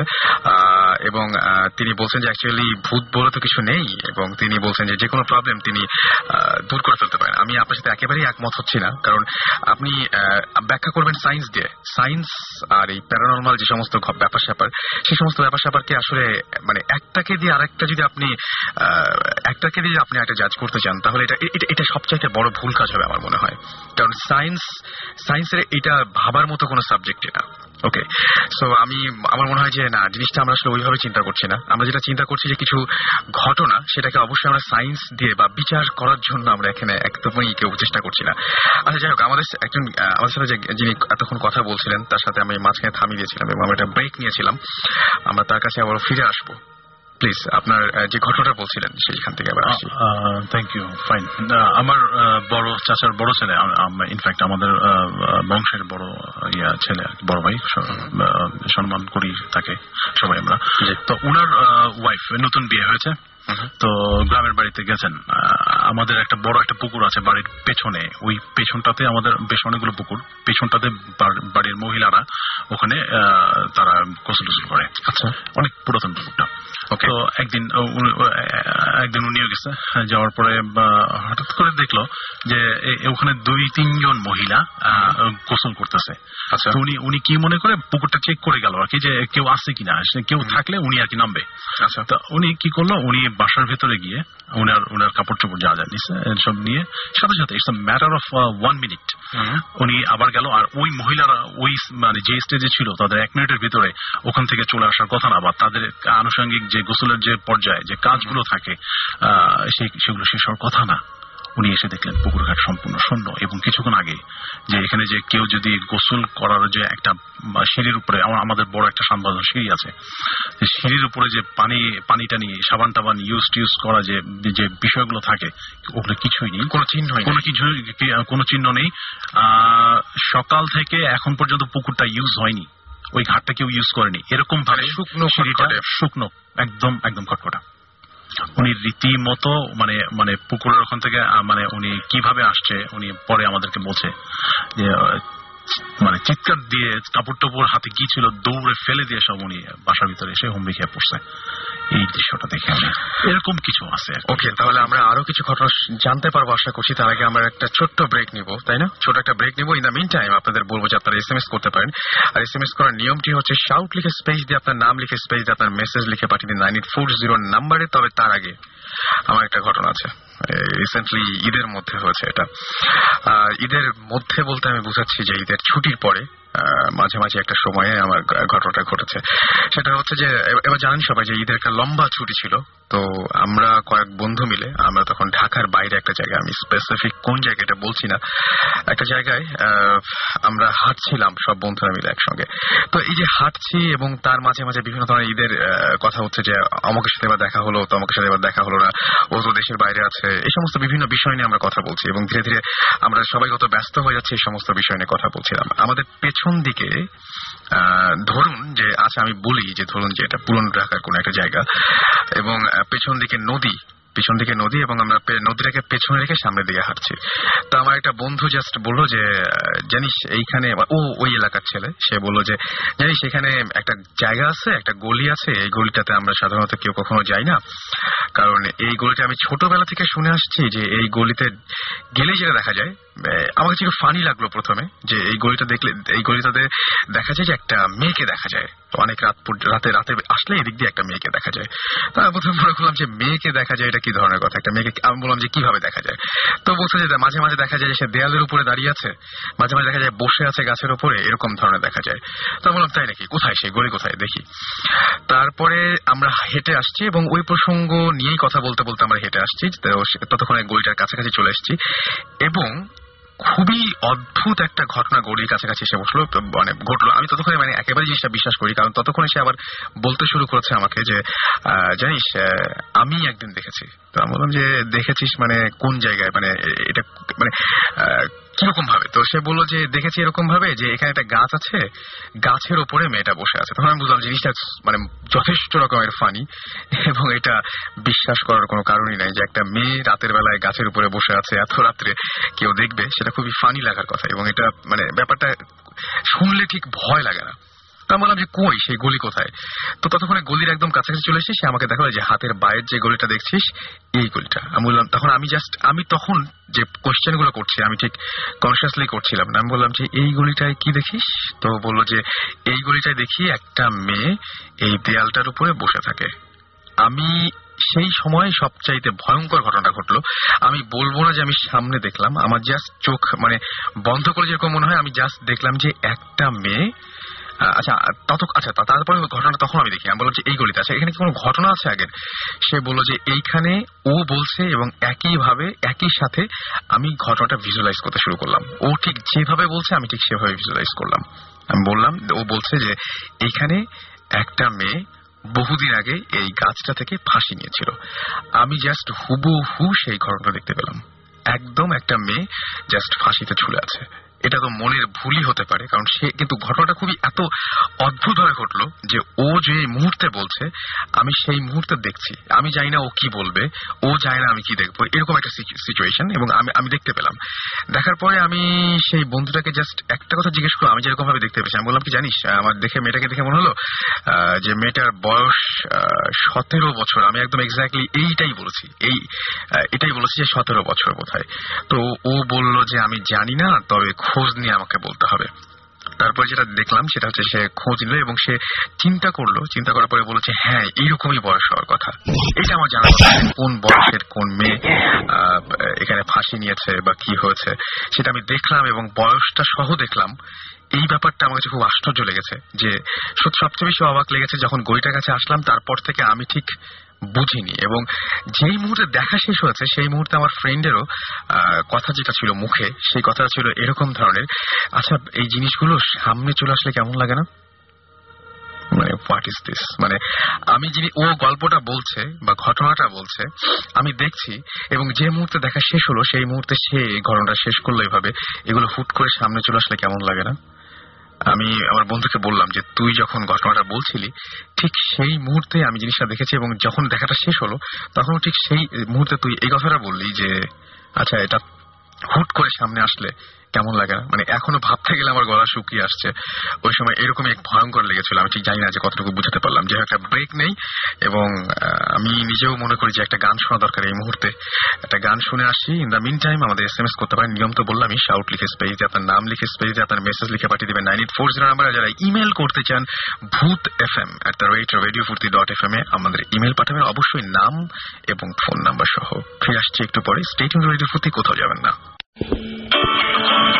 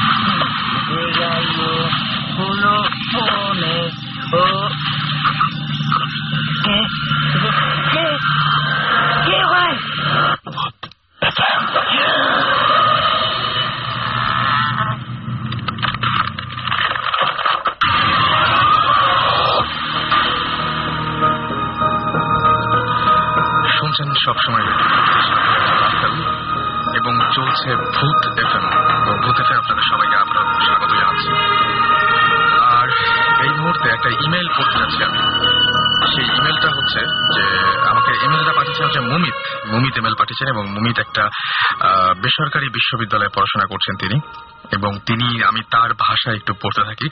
তিনি লিখেছেন আমি থাকি পুরান ঢাকার রাজার দেউরি এলাকায়।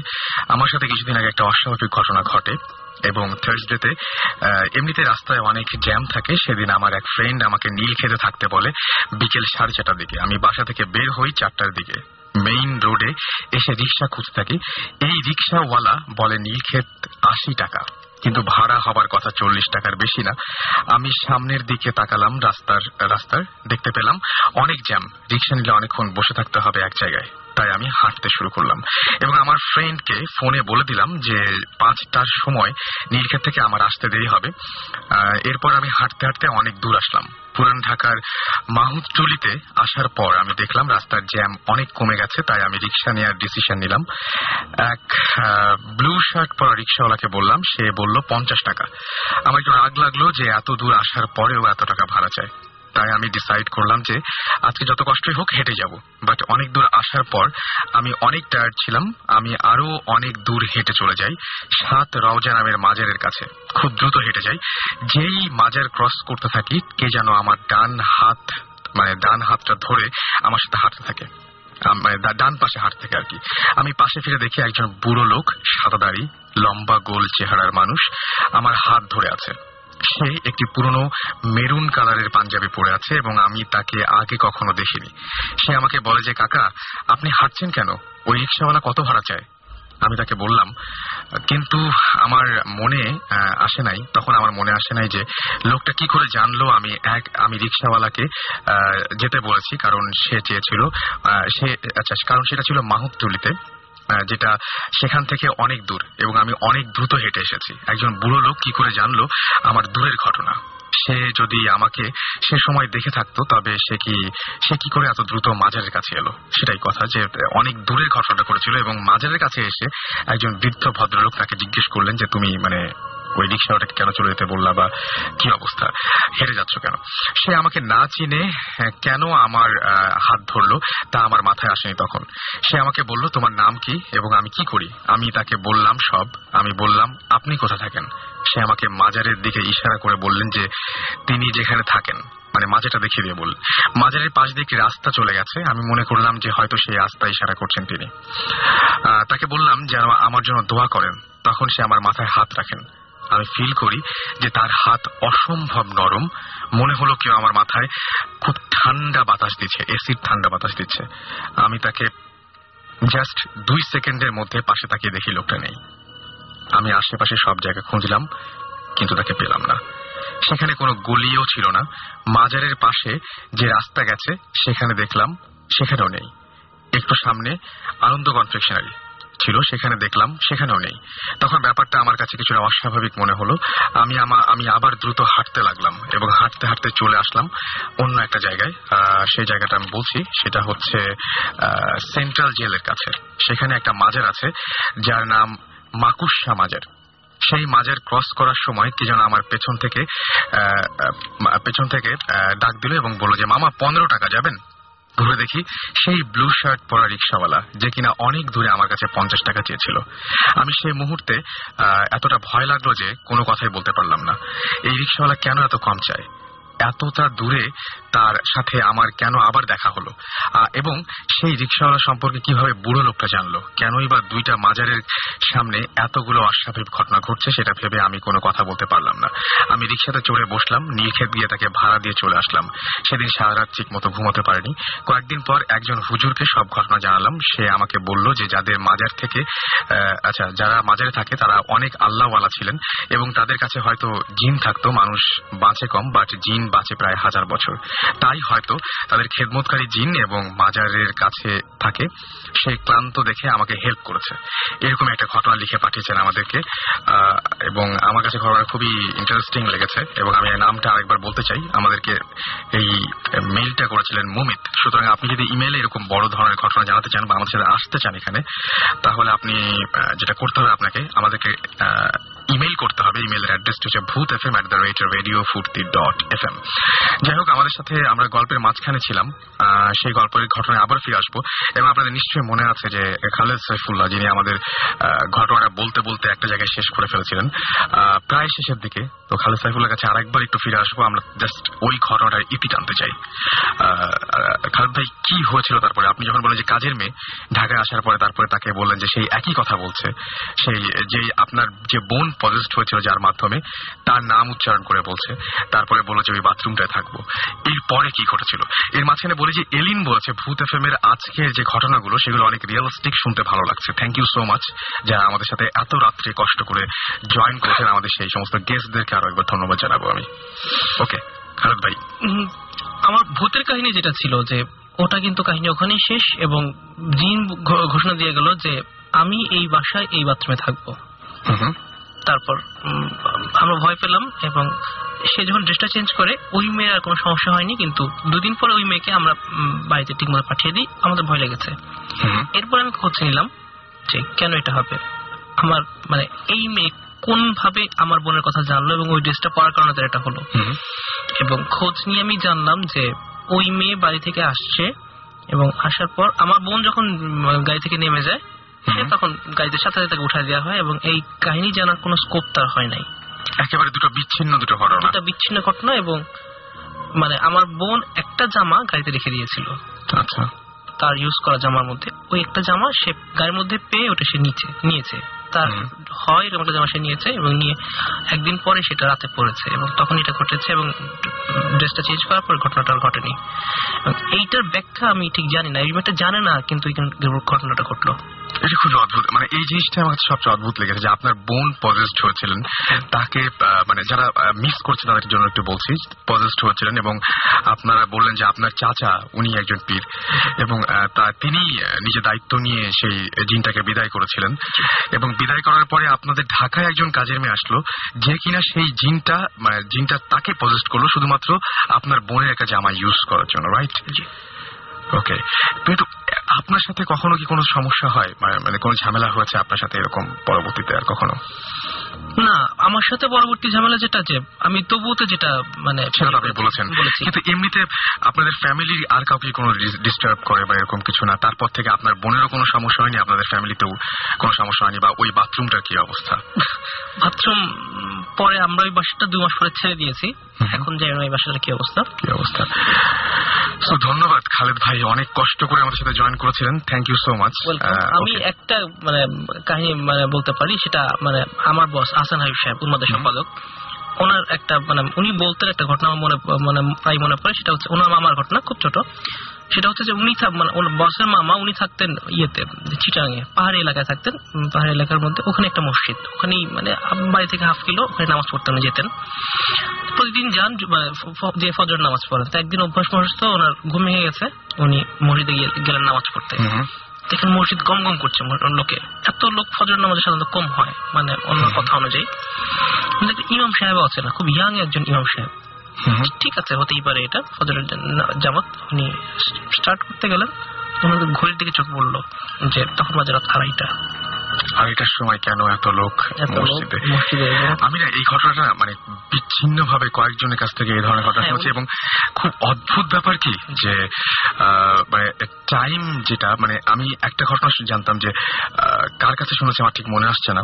সাধারণত দেখা যায় যে আমি যেটা শুনেছিলাম তার ভাষায় বলি যে সাধারণত এই ধরনের জিন বলি বলি বা যাই বলি না কেন তারা নাকি আমাদের সবসময় টাইম যেটা সেটা ফলো করে যে আমরা কোন সময় কোন কাজটা করি কোন সময় কোন কাজটা করি না। এবং তারা যে সময় মানে আমাদের বাসা বাড়ি বা মসজিদ যাই বলে না কেন যা ইউজ করে ওই টাইমটা বাদ দিয়ে করে। কিন্তু কেউ যদি হুট করে সেই সময়টায় সেই সময়টার মধ্যে ঢুকে পড়ে তাহলে এরকম একটা অস্বাভাবিক ঘটনা ঘটতেই পারে। এবং সেটা বাসা বাড়িতে হতে পারে। যে আপনি এতটার পরে ওই রুমে কখনোই যান না। হুট করে একদিন যদি রাতের বেলায় ঢুকে পড়েন সেই রুমটাতে তাহলে হুট করে অস্বাভাবিক কিছু দেখা যেতেই পারে। এটা হতে পারে যখন দেখলেন যে আড়াইটা বাজে তখন পাশ থেকে একজন বললেন যে বাড়ি চলে যান। কানে কানে বললেন বা আপনি বাড়ি চলে যান। উনি একটা কথা এখানে শেষ না। আচ্ছা। তখন সাথে সাথে উনি কথা বলে বাড়ি চলে গেলেন সাড়ে চারটার সময় যখন আবার ফজরে যাওয়া সকালবেলা মানে গরম- গরমকাল তখন সকাল তাড়াতাড়ি হয়? তা মসজিদে গেলেন ইমাম সাহেবকে পুরোটা বললেন। উনি বললেন যে আড়াইটার সময় আমি এরকম ঘটনা শিকার হয়েছি দেখেছি ওই সময় মসজিদ আসার দরকার নেই। আপনি যেটা বললেন তাই একটা সার্টেন টাইম ওদের থাকে। সেটাই। মানে টাইমটা মিলিয়ে নেয় ওরা একদম। এটা কি একটা জিনিস জানেন যে একটা মিট আছে এটা নিয়ে যে রাত একটার সময় যে বাড়িতে মোনালিসা থাকে ঠিক আছে? সেই বাড়ির আশেপাশে তখন ওই বাড়িতে মোনালিসা আসে। এবং তখন কুকুরের কান্না শোনা যায়। আমি একবার একটা বাড়িতে মোনালিসা দেখেছি এটা তো কপি মোনালিসা। একদম কপি মানে এটা তো মানে অরিজিনাল ছবিটা না। প্রশ্নই আসে না। কিন্তু আমি কিন্তু কুকুরের আওয়াজ শুনেছি। মানে কুকুরের কান্না রাত্রে একটার সময়। অনেকে তাহলে মিলিয়ে দেখতে পারেন জিনিসটা জানি না হয় মিলে দেখতে ওইটা এটা আমার মনের ভুল হতে পারে বাট মিলা দেখার মতো একটা জিনিস। Alright thank you so much অনেক ভয়ঙ্কর এবং লাস্ট এটা ব্যাপারটা হচ্ছে মানে কি বলব যে এই ঘটনাটা আমি এর আগেও শুনেছি বিভিন্ন জায়গায় ঘটনাটা ঘটে এবং এই যে এরকম মানে টাইম এলোমেলো হয়ে যায়। Thank you so much Khaled ভাই. আমাদের সাথে আমাদের আমি বলেছিলাম শুরুতে যে আজকে অসংখ্য মানে আমি যেটা বলি যে ভূত এফএম আমার মনে হয় আজকে হাইস্ট গেস্ট সেই মানে যেহেতু আজকে ভৌত টিমের ইনভেস্টিগেশন সুতরাং আমরা এরকম একটা ব্যবস্থা নিয়েছিলাম। এবং সেই জন্যই যেটা হচ্ছে যে আমাদের নতুন আরেকজন গেস্ট এই মাত্র আমাদের জয়েন করলেন এত রাত্রে। আমরা তার একটু পরিচয় জানব। হ্যাঁ আমি আমিনুল ইসলাম শাহিন বাসাবো থেকে। ওকে তো ঘটনাটা আমার হলো আমি একটু প্রথম থেকে যাই।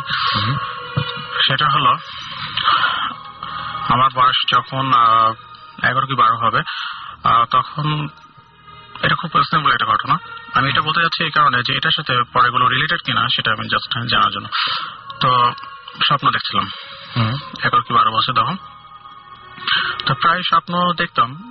তো স্বপ্ন বলতে ভৌতিক কোনো স্বপ্ন না স্বপ্ন মানুষ দেখতেই পারে। রাইট ওকে তো স্বপ্ন দেখলাম যে আমার আমি যেদিকে শুয়ে আছে আমার বেডে আমি ছো- ছোটবেলা থেকে একটা রুমে একা শুই এটা অভ্যাস আমার ছোটবেলা থেকে যখন আমার চার পাঁচ বছর তখন থেকে আমি একা শুই তো আমার মাথার আমার পায়ের সামনের দিকে কর্নারের দিকে আমার পায়ের কর্নারের দিকে দেখি যে একটা সাদা কাপড় পরে আহ, কি বলব সেটা উপরে উঠে যাচ্ছে। ভাসছে শনির উপর ভাসছে। তো এটা আমি স্বপ্নটা দেখছি কতক্ষণ ধরে তো জানি না। যখন ঘুম ভাঙে আহ, তো ভাঙার পরে আমি দেখি যে হ্যাঁ ঠিকই এটা হচ্ছে। ওকে ওকে এবং ওটা দেখার পরে তখন আমি আবার চোখ বন্ধ করে ফেলি। ভয়ে চোখ বন্ধ করি অথবা কি কারণে করি তখন আমার বয়স ছিল বারো তেরো বছর। তো চোখ বন্ধ করে ফেলি কিন্তু ঘুম আসে না। তো যাই হোক তখন আমার চোখটা পড়ে যখন আমি আবার তাকাই সেকেন্ড টাইম তখন আমার চোখটা পড়ে হলো আমার পাশের রুমে আমার আব্বা আমা ছিল। তো দুই রুমের মাঝে ছিল একটা কটন মানে আমার পর্দাটা দেখতে উঠছে কিন্তু দুই রুমে কোনো রুমে ফ্যান চলছে না। তো আস্তে আস্তে দেখি যে কোনো রুমেই ফ্যানও চলছে না এমনকি কোনো রুমে লাইটও চলছে না সেই সময় কিন্তু পর্দাটা আলোতে চলছে পর্দা আলোতে। পর্দাটা মানে চলছে। যে। মিডিয়াম কোনো কিছু হলে যেরকম হয় কিছুটা ইয়েলো ইয়েলো মানে ইয়েলো হ্যাঁ হ্যাঁ হ্যাঁ ওইটা প্রথমত অবশ্য পর্দা কালোটাও ছিল ইয়েলো এবং সেটা জ্বলছে হ্যাঁ সেটা পর্দাটা চলছে। এবং আলোটা আস্তে আস্তে আমার পানি রাখবে শুনতে তারপরে আমি বলি যে আমরা এরকম কিছু দেখেছিলাম যে বনের মধ্যে যে অ্যাভাটার মুভিতে আমরা দেখেছিলাম যে বনের মধ্যে অনেক কিছু জ্বলে এরকম টাইপের মানে ওটা থেকে কোনো আলো বেরোচ্ছিল কিনা? মেইন হচ্ছে একটা হলুদ কালার পর্দার উপর যদি টর্চ লাইট দিয়ে আলো মারা যায় আলোটা কিন্তু পর্দা কালারটা আসে। আমি বুঝতে পেরেছি। রাইট ওকে ওরকম। তো আস্তে আস্তে দেখেছি আলোটা সাদা মানে হোয়াইটের দিকে যাচ্ছে এবং সেটা আমার রুমের দিকে আসছে। তো ওটা দেখে তখন আমি আহ, চিৎকার দেবো কি চিৎকার দেওয়া সে আমার ওই শক্তিটা ছিল না সময়। তো যাই হোক বহুত কষ্ট আমি চিৎকার দিই। আম্মা বলে চিৎকার দিই। পরে ওই ঘর থেকে আম্মারা ছুটে আসে এসে আমার পরে লাইট জ্বালায়। তো দেখো না তো কিছু নাই। ওকে? তো এটা গেল। এরপর থেকে আর আমার সাথে ওরকম কিছু হয়নি। তো যাই হোক এর মধ্যে মাঝে তা যখন আমি অনার্স তখন যখন ফার্স্ট ইয়ারে তখন আমরা বাসা চেঞ্জ করি। বাসা চেঞ্জ করার পরে যে বাসাতে আসে মাঝে আমরা তিনটা বাসা পাল্টাই তো মাঝে যে সেকেন্ড বাসাটা সেই বাসাটায় আসার পরে চার থেকে পাঁচ মাস পরে এই জিনিসটা আম্মা শুনতে পায় আমার বোনও শুনতে পায় কিন্তু আমি জানতাম না সেই জিনিসটা। জানতাম না। তো আমি আম্মাকে একদিন বলি যে আম্মা দেখো যে আমি প্রায় রাতে একটা দুটার দিকে আওয়াজ পাই একটা নুপুরের আওয়াজ পাই এই বাড়ির মধ্যে। তো আম্মা বলে যে এটা কিছু না। এটা মনে এটা তো আমরা অনেক জায়গায় অনেক গল্পে পড়ি অনেক নাটক হ্যাঁ, হ্যাঁ। সিনেমা এগুলোতে দেখি।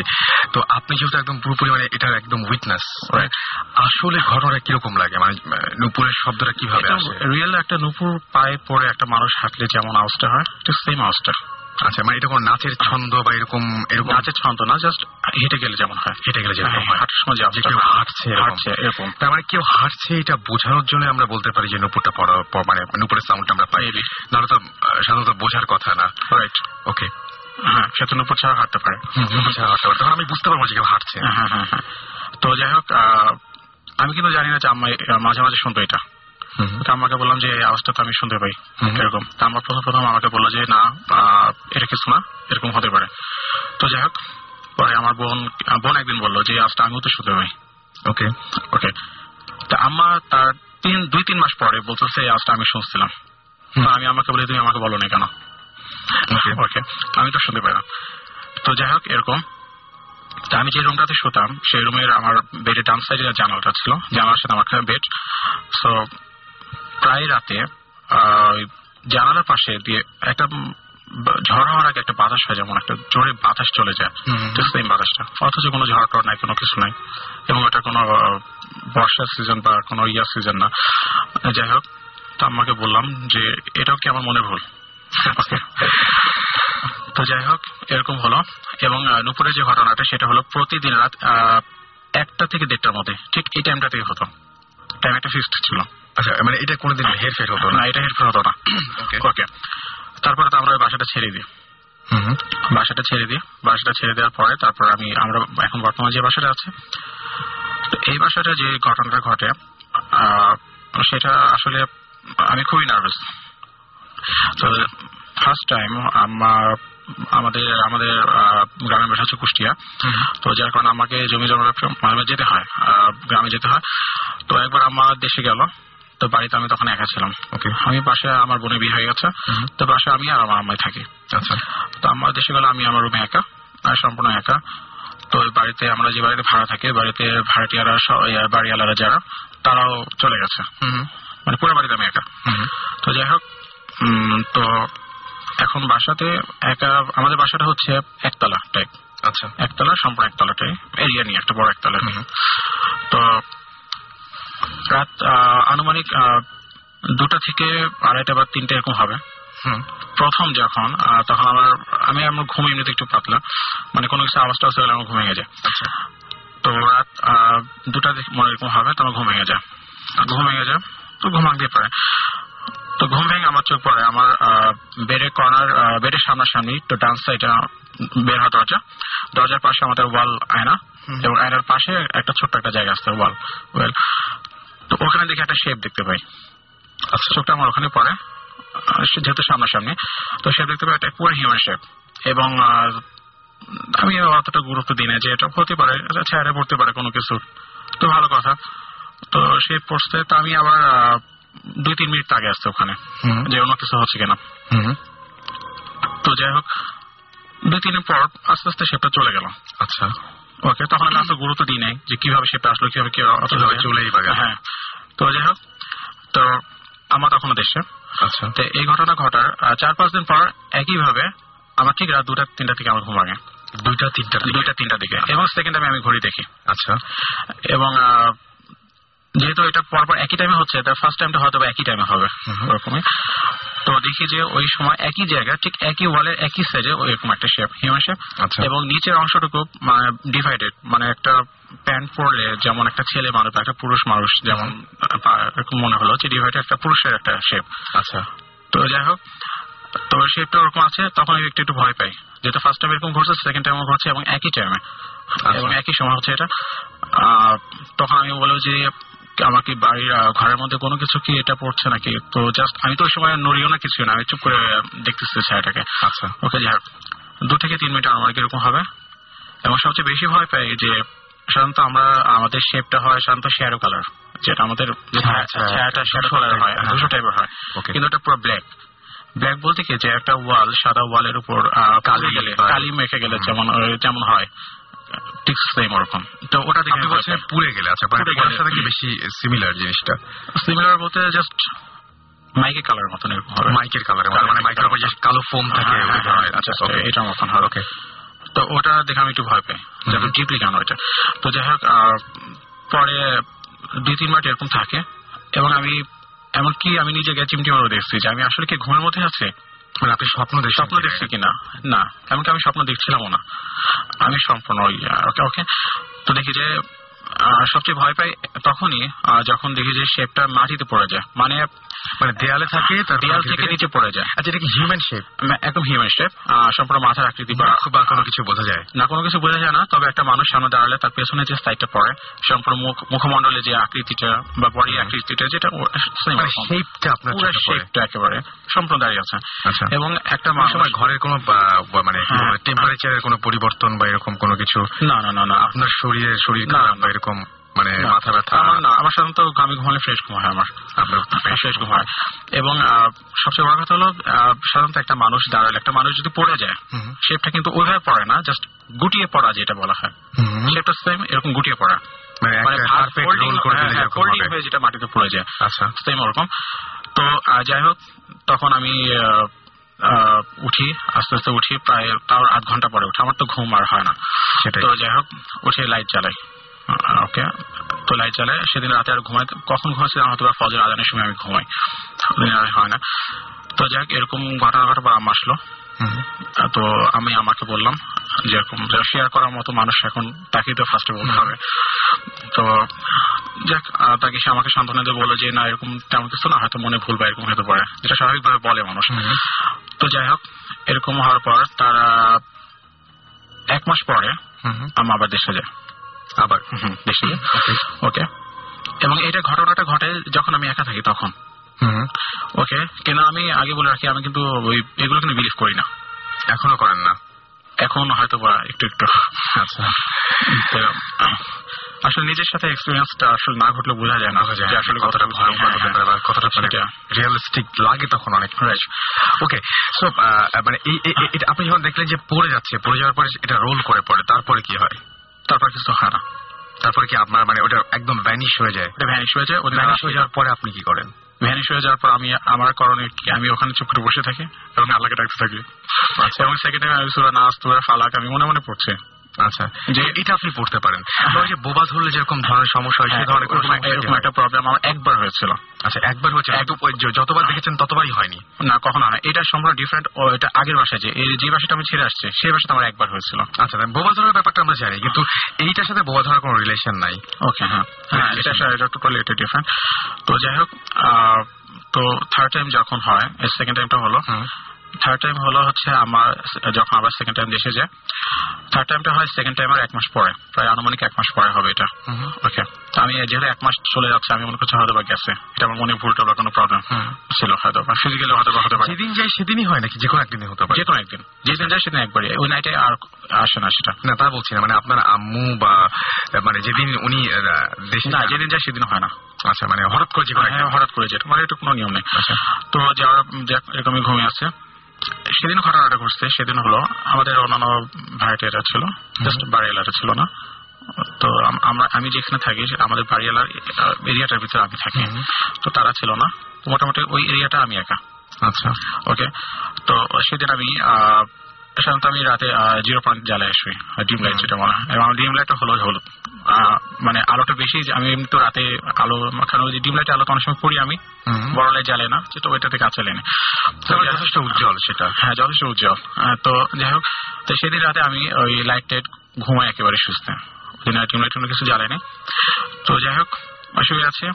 তো ওদিনকার এক্সপিরিয়েন্সটা হলো ঠিক রাত দুইটা থেকে তিনটার সময় আমার ঘুমটা ভাঙে। এবং ঘুমটা ভাঙার পরে মনে হলো যে আমি একটা ফ্রেশ ঘুম দিচ্ছি এবং সাধারণত রাত এগারোটা থেকে রাত দশটা সকাল দশটার মধ্যে ঘুমালে মানুষের যেমন একটা হয়। ফ্রেশনেস ফ্রেশনেস মনে হচ্ছে আমি অনেক লং একটা আমার ঘুম দিচ্ছি। আসলে ঘুম দিচ্ছে আমার দুই তিন ঘণ্টা ওকে আমি ঘুম থেকে উঠলাম কিন্তু আমার কাছে তো মনে হচ্ছে আমি তো ঘড়ি দেখে বলছি যে ঘুম তো হয়নি আমার। কিন্তু আমার কাছে মনে হচ্ছে আমি অনেকক্ষণ ঘুমেছি আর ঘুমের দরকারই নেই আমার ওকে ভালো। এবং ঘুমানোর আগে যেটা ঘুম ভাঙার আগে যে জিনিসটা ঘটে মজার সবচেয়ে জিনিস ভয়াবহ জিনিসটা সেটা তখন আমি স্বপ্ন দেখি। আচ্ছা স্বপ্ন দেখি শেপটা এখন মেন তখন আমি বুঝলাম যে তাহলে এটা আমার ফিজিক্যাল প্রবলেম হতো। যেটা আমি স্বপ্ন দেখতেছি হয়তো আমার মাথায় কাজ করতেছে যার কারণে এটা। জেগে। কিন্তু আসলে ওইটা নিয়ে চিন্তা আমি যে আমি হরর মুভি দেখল আমি তখন এনজয় করি বাস্ট ওটা শেষ হয়ে যায় আমি শেষ ফিনিশ মাথা থেকে শেষ এই শেপের ঘটনাটা তাই। ভয়টা আমার দুই তিন দিন থাকে তারপর থাকে না। কিন্তু থার্ড টাইমের পরে আমি আর এটা মাথা থেকে সরাতে পারছি না। তো স্বপ্নে যখন দেখি যে হ্যাঁ স্বপ্নে কতক্ষণ ধরে দেখছি জানি না তো দেখছি দেখছি যে ওটা আছে। ওয়ালে আছে এবং একই জায়গাটায় আমার স্বপ্নে দেখছি। ওকে ঘুম ভেঙে যায়। ঘুম ভেঙে আমি দেখি যে হ্যাঁ রিয়েল তাই। স্বপ্নে যা দেখছেন স্বপ্নে যা দেখছি আমি তাই। সেটা ওখানে দেখতে পাচ্ছি। তো যাই হোক এবং তখন আমি সম্পূর্ণ আমার অবস্থা খারাপ এবং আমি বাড়িতে একা। কাউকে আমি ডাকবো সেটা আমি পাচ্ছি না। আসলে ওই মুহূর্তে আওয়াজ করা বা চিৎকার করা একটা ইয়া থাকে না। মানে মনে হয় যে আমার গলার কণ্ঠ। দেখেন একটা মানুষ ঝুলে আছে কি না মানে তখন শূন্যে ভাসছে। না জাস্ট আমার জিনিসটা এমন সামনে একজন দাঁড়িয়ে আছে। সামনে একজন দাঁড়িয়ে আছে একজন আছে তাকে দেখতে পাচ্ছি না কিন্তু তার শেপটাকে আমি দেখতে পাচ্ছি। ওকে এটা হলো। আমি থার্ড টাইমে আমি পুরো বুঝতে পারছি যে একজন আছে। হুম। আছে এবং সে আমার দিকেই তাকিয়ে আছে। হুম। এবং তার মানে শেপটা রিমুভ হচ্ছে না কিন্তু সে আছে। তাকে দেখা যাচ্ছে না কিন্তু তার শেপটা ভ্যানিশ না। ওকে ওকে এরকম একটা মানে সিচুয়েশন যে এবং সবচেয়ে বেশি ভয় পাই এবং যার কারণে আমি এখানে মেল করতে বাধ্য হয়েছি এটা বেশি ভয় পাই যখন একটা মানুষ যখন এক থেকে দু পা সামনে এগোয় তখন শেপটা কিন্তু পেছন থেকে একটু নিচের দিকে নামে এবার। সেম জিনিসটা কিন্তু ওরকম হয়েছে। মনে হচ্ছে যে কিছু একটা সামনের দিকে এগোচ্ছে। এবং পিছনে এই থার্টি মিনিট প্রথম যে পিছনে যে ছায়াটা সে ছায়াটা নড়ে যায়। মানে এই ফার্স্ট টাইম time সে নড়লো। আপনাদেরকে অ্যাডভান্স করল। তখন আমি বুঝলাম যে এটা কোনো মানসিক প্রবলেম না বা কোনো ফিজিক্যাল এটা কোনো সমস্যা না। এটা আমি দেখছি হয়তো বা কোনো আছে কোনো কিছু এটা। যে তখন আগাচ্ছে এবং আছে ডানে বা লেফট বা রাইট এটা কোনো এটা সামনের দিকে আগাচ্ছে জাস্ট ছায়া নিচের দিকে নামছে। ভাসটা হচ্ছে মানে সামনের দিকে সে আগাচ্ছে। ওটা দেখে আমার তখন ভয় লাগে। ভয় লাগে এবং তখন আমি মনে করি যে আজকে হয়তো কিছু হবে আমার সাথে। জাস্ট কিছু একটা হবে আজকে। হয়তো বা থার্ড টাইম আমাকে ছাড়বে না বা কিছু একটা করবে। আমি তো মনে মনে আল্লাহ করছি যে এটা সরে যাক এবং আর কখনো যেন এটা না আসে। তো যাই হোক, তো সবচেয়ে কি বলব ফর্চুনেটলি সে আমার কখনো ক্ষতি করে না। ক্ষতি করেনি। তিনবার সেদিনও ক্ষতি করেনি। সেদিনও ক্ষতি করেনি। তবে ওটা তাহলে কি হলো? মানে এগিয়ে আসতে আসতে? সেদিনও ক্ষতি করে নাই। এগিয়ে আসতে আসতে জাস্ট ফোল্ডিং হয়ে পড়ে গেল মাটিতে। জাস্ট একটা মানুষ ফিট হয়ে গেল মাটিতে ধাম করে পড়ে যা। ঠিক সেম আমি এটা অর্থ বুঝলাম না যে এটা কি হচ্ছে। তো ওইটা যখন পড়ে গেল ওটা যখন ভ্যানিশ হয়ে গেল পড়ে যাওয়ার কি মাটি নিচের সাথে মিশে যায়? ওখান থেকে যায় যায় না মাটিতে পড়ে যায়। তারপর আমি আমার আমি পালিশ বা আমার তার আমার প্যান্ট এগুলো জাস্ট নড়াচ্ছি যে ওটার কোনো শেপ কি পড়ছে? বলে। না কোনোটা সে ওখানে পড়ার কোনো চান্স নেই। তো এটা কি আপনি এখনও ডিসকভার করতে আমি এখনও ডিসকভার করতে পারছি না। এটা কি অলরাইট আমরা শুনলাম এবং ব্যাপারটা পুরোপুরি আপনাদের সাথে শেয়ার করলাম। আপনাদের যদি কোনো মতামত থাকে বা যাই থাকুন এখন আপনার ইচ্ছা করলে আমাদের এস এম এস করে জানিতে পারেন। শাউট লিখে S H O U T shout লিখে স্পেস দিয়ে আপনার নাম লিখে স্পেস দিয়ে আপনার মেসেজ লিখে পাঠিয়ে দিন। নাইন এইট ফোর জিরো নাম্বারে আমরা শেষ করব আমাদের আরেকজন যিনি আমাদের, আমরা মাথায় থামিয়ে দিয়েছিলাম সেই ভাইয়া। তার ছোট দু একটা ঘটনা আছে, সেই ঘটনা দিয়ে আমরা আজকে শেষ করতে চাই। ভাই আপনি মাঝখানে, আপনি আরেকবার আপনার নামটা বলবেন। আসলে অনেক গেস্ট তো নামগুলো সবাই গুলিয়ে ফেলছে। হ্যাঁ। আমি দুই তিনটা ঘটনা আছে এক সেকেন্ড আমার মনে হয় জি। হ্যাঁ। তো আমার লাস্ট দুই তিনটা ঘটনা আছে যেটা মানে হচ্ছে যেমন আমি একটা ঘটনা বলতে গিয়েছিলাম। আমার ফার্স্ট অ্যানিভার্সারিতে আমার আমরা সব গেস্টরা চলে গেছে, আমরা গিফটের প্যাকেটগুলো খুলছি, আমি আমার রুমে বসে আছি।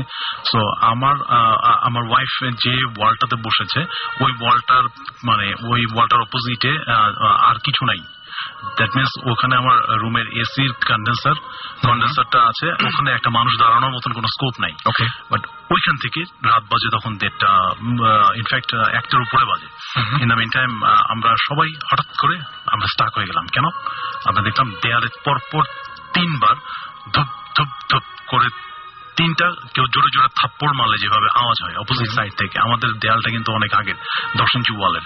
জোরে জোরে মারছে। দর্শন চুয়ালে কিন্তু মানে ইয়ে এক সাইড থেকে মারলে এক সাইডে যেতে যেতে সময় লাগে বা পৌঁছতে একটা ইয়ে লাগে। বাট এটা খুব আমরা স্পষ্ট শুনলাম। ধুপ ধুপ ধুপ। এবং এটা এটা আপনি একা না সবাই আমার ওয়াইফ যে পাশে বসছিল সেই পাশে আমার আমাদের সাথে আমার আমার- মা ছিল তারপরে আমার বোনরা ছিল তাদের হাজবেন্ড ছিল আর বাচ্চারা যারা ছিল ওরা তো সবাই ঘুমাই গেছে। আমরা আমরা সবাই শুনলাম এবং কয়েক মুহূর্ত আমরা যে একে অন্যের মুখের দিকে তাকিয়ে থাকলাম। মানে এই ব্যাপারটা নিয়ে মনে হয় আপনার ফ্যামিলিতে মোটামুটি এমনি ইউজ আমরা এটা ইউজ টু হয়ে গেছি আর কি। আচ্ছা। এই একটা ঘটনা। তারপরে আমাদের আমি ছোট্ট আমার লাস্ট যে ঘটনাটা হয়েছে এটা হচ্ছে আপনার আমাদের রোজার ঈদের আগের ঘটনা সেটা আমি বলছি তার আগে আমাদের যে ওই যে কাজের মেয়েটা ছিল আমরা তাকে সালেহা আপা বলে রাখতাম এই আপাটা। একদিন আমরা তখন সেই সময় আমরা তখন থাকতাম শান্তিনগরে। তো লিবারেশন পিরিয়ডের পরপর। তো ওই সময় গভর্নমেন্ট কোয়ার্টার তো ওই সময় একদিন সন্ধ্যার সময় আমার ওই সালে আপা আটকাতে গেছে জানলাটা আটকাইতে গেছে তার হাত আর ভিতরে ঢুকতেছে না। আজান দিচ্ছে। ইন দ্য মেন টাইম তার হাতটা ভিতরে ঢুকতেছে না। আমার আম্মাকে ও আম্মা আম্মাকে ডাকতে হচ্ছে চাচি আম্মা বলে। তা- বলতেছে যে চাচি আম্মা আমার কি যেন হয়েছে? আমার হাত আমি ভিতরে নিতে পারতেছি না। তা আম্মা তো বুঝতে পারছে কিছুটা। তো মাগরিবের আজান হচ্ছে। তো ইন দ্য মিন টাইম আমার আম্মা গেল যায় ওর ওর গায়ে হাত দিল দেওয়ার সাথে সাথে ও ও কেমন জানি পুরো শরীরটা আম্মার উপরে ছেড়ে দিল। তখন আমার বুঝছে যে সামবারি কিছু একটা হয়েছে তো আমার তাড়াতাড়ি আম্মার হাত ঢুকিয়ে জামাটা আটকাই দিল। ওকে তারপরে ঘরে নিয়ে এসে পানিটা নিয়ে ছিটা ছিটা দিল। তারপর সে মোটামুটি সুস্থ। এরকম আরেকটা এই এই এই ঘটনাগুলো হয়েছে আমাদের বাসার সামনে একটা নিম গাছ ছিল আম্মা ওখানে প্রায় দেখতো। একটা সাদা একটা অবয়ব ওখানে দাঁড়িয়ে আছে নিম গাছের উপরে। একটা মানুষ দাঁড়ানোর মতন কোনো স্কোপ নাই। সেটা সম্ভব না। এটা সম্ভব না একটি নিম গাছের উপরে। এবং এই এই জিনিসটা দেখতো আব্বা যখন আহ, নামাজ পড়তে বেরোতো আচ্ছা ওই সময় ইনফ্যাক্ট আমি আমার ফ্রেন্ডের যে ঘটনাটা বললাম সেও বলেছিল নিম গাছে মানে ওই যে গাছের উপরে নিম গাছে যাই না আমি গাছের উপরে দাঁড়িয়ে থাকতো বা গাছের উপরে বসে থাকতো। এই ব্যাপারগুলো খুব অদ্ভুত। এবং আমি অনেকগুলো ইমেল পেয়েছি সেই ইমেলের মধ্যেও এই টাইপের অনেকে লিখেছেন যে গাছের উপরে বসে থাকতে দেখেছেন বা উঁচু কোনো জায়গায় জায়গায় ওঠা সম্ভব না। এইরকম জায়গায় বসে আছেন পুরনো কোনো দেয়ালের বা পুরনো কোনো বাড়ির ছাদে বসে আছেন। এই- ব্যাপারগুলো কিন্তু ঘটে। তারপর কি হলো?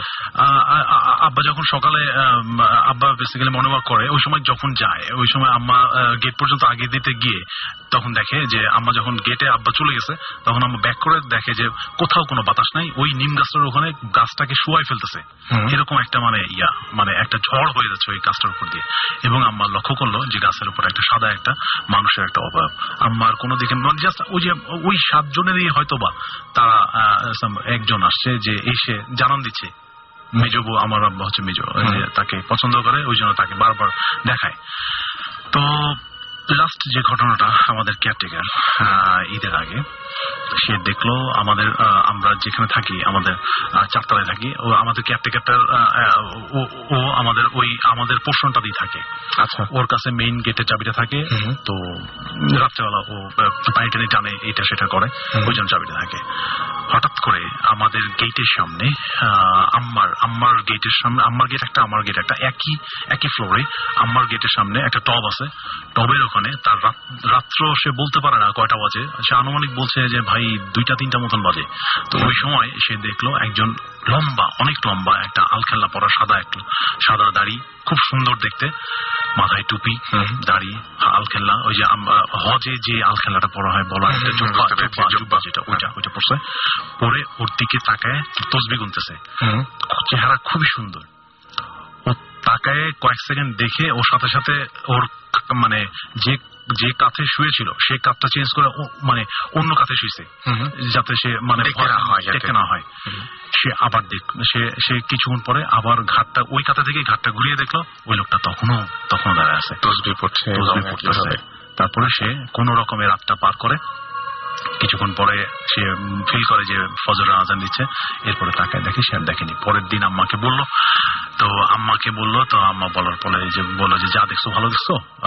সো এটা নিয়ে আর কাউকে কিছু মানে বলল না তুমি। তো ইনফ্যাক্ট ওই তারা আমি জানি না তাদের এক্সিস্টেন্স তারা কিন্তু আমাদেরকে এই পর্যন্ত কোনো ক্ষতি করে নাই। এবং আমার আম্মা অনেক সময় আমি যখন এগুলো আমার ফ্রেন্ড সার্কেলে বা আমার সবাইকে যখন আমি ইন্টারেস্ট মানে একটা একটা যখন আড্ডাতে বসি ফ্যামিলি গ্যাদারিং বা ফ্রেন্ডস গ্যাদারিং এ বসি তখন এগুলো যখন বিভিন্ন প্রসঙ্গ আসে এগুলো যখন বলতে চাই আম্মা দেখি যে রাজি হয় না যে তুমি এগুলো বলো না। তো আমি ইনফ্যাক্ট সেই জন্য আপনি হয়তো আপনার নাম টাম কোনো কিছু হয়তো বলতে চান। আমি আম্মাকেও না বলে আসছি আর কি আজকে। এই আর কি। হ্যাঁ এবং মানে কি বলব যে আমি যেটুকু বলব যে আপনি খুব কায়দা করে আজকে নিজের বাসায় না থেকে শ্বশুর বাড়ি থেকে আমাকে বলছেন আমি মহাখালী হ্যাঁ, থেকে হ্যাঁ সেটাই। তো এখন যেটা সেটা হচ্ছে যে মানে যদি কোনোদিন মানে এরকম কোনোদিন কি হচ্ছে যে মানে আপনি কি কখনো চান যে আপনার সামনে এরকম কোনো কিছু আসুক?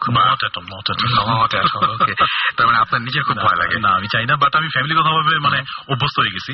বাট এগুলো কিন্তু আমাদের আমাদের বংশে মানে ছেলেদের সামনে যতখানি না ওরা এক্সপোজার হয় আমাদের বংশে মানে আমাদের ওয়াইফদের আমার আমার চাচি আমাদের জেনারেশনের আমাদের ওয়াইফ বা ভাবি যেটাই হোক ওদের সামনে ওরা বেশি বেশি ধরা দেয়।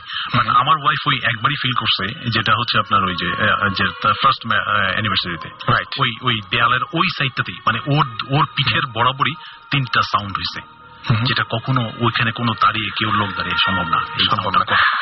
তো আপনাদের ফ্যামিলির সাথে এরকম ঘটনা আপনি বলে যে আপনাদের ফ্যামিলির প্রত্যেকের সাথে এরকম ঘটনা জড়িয়ে আছে। তো অনেকেই মানে আমি জানি না মানে আমি তো- আমি কোনো কিছু প্রমাণ করতে যাচ্ছি না তারপরে আমি যেটা বলছি যে অনেকেই মনে করেন যে আসলে এরকম কিছু আছে কিনা। মানে আপনাকে যদি জিজ্ঞেস করি এক মানে একদম ব্যক্তি আপনাকে যদি জিজ্ঞেস করি যে আসলেই আপনার কি মনে হয়? আসলেই এই ধরনের জিন আমরা বলি জিন সম্প্রদায় এরা আমাদের মাঝে আছে এই সন্দেহ তো অবকাশ নাই কিন্তু এই সমস্ত ঘটনা যে তারা ঘটায় বা মানুষের সামনে দেখা দেয় এই ব্যাপারগুলো যে ঘটে এটা আপনি কি নিজে বিশ্বাস করেন?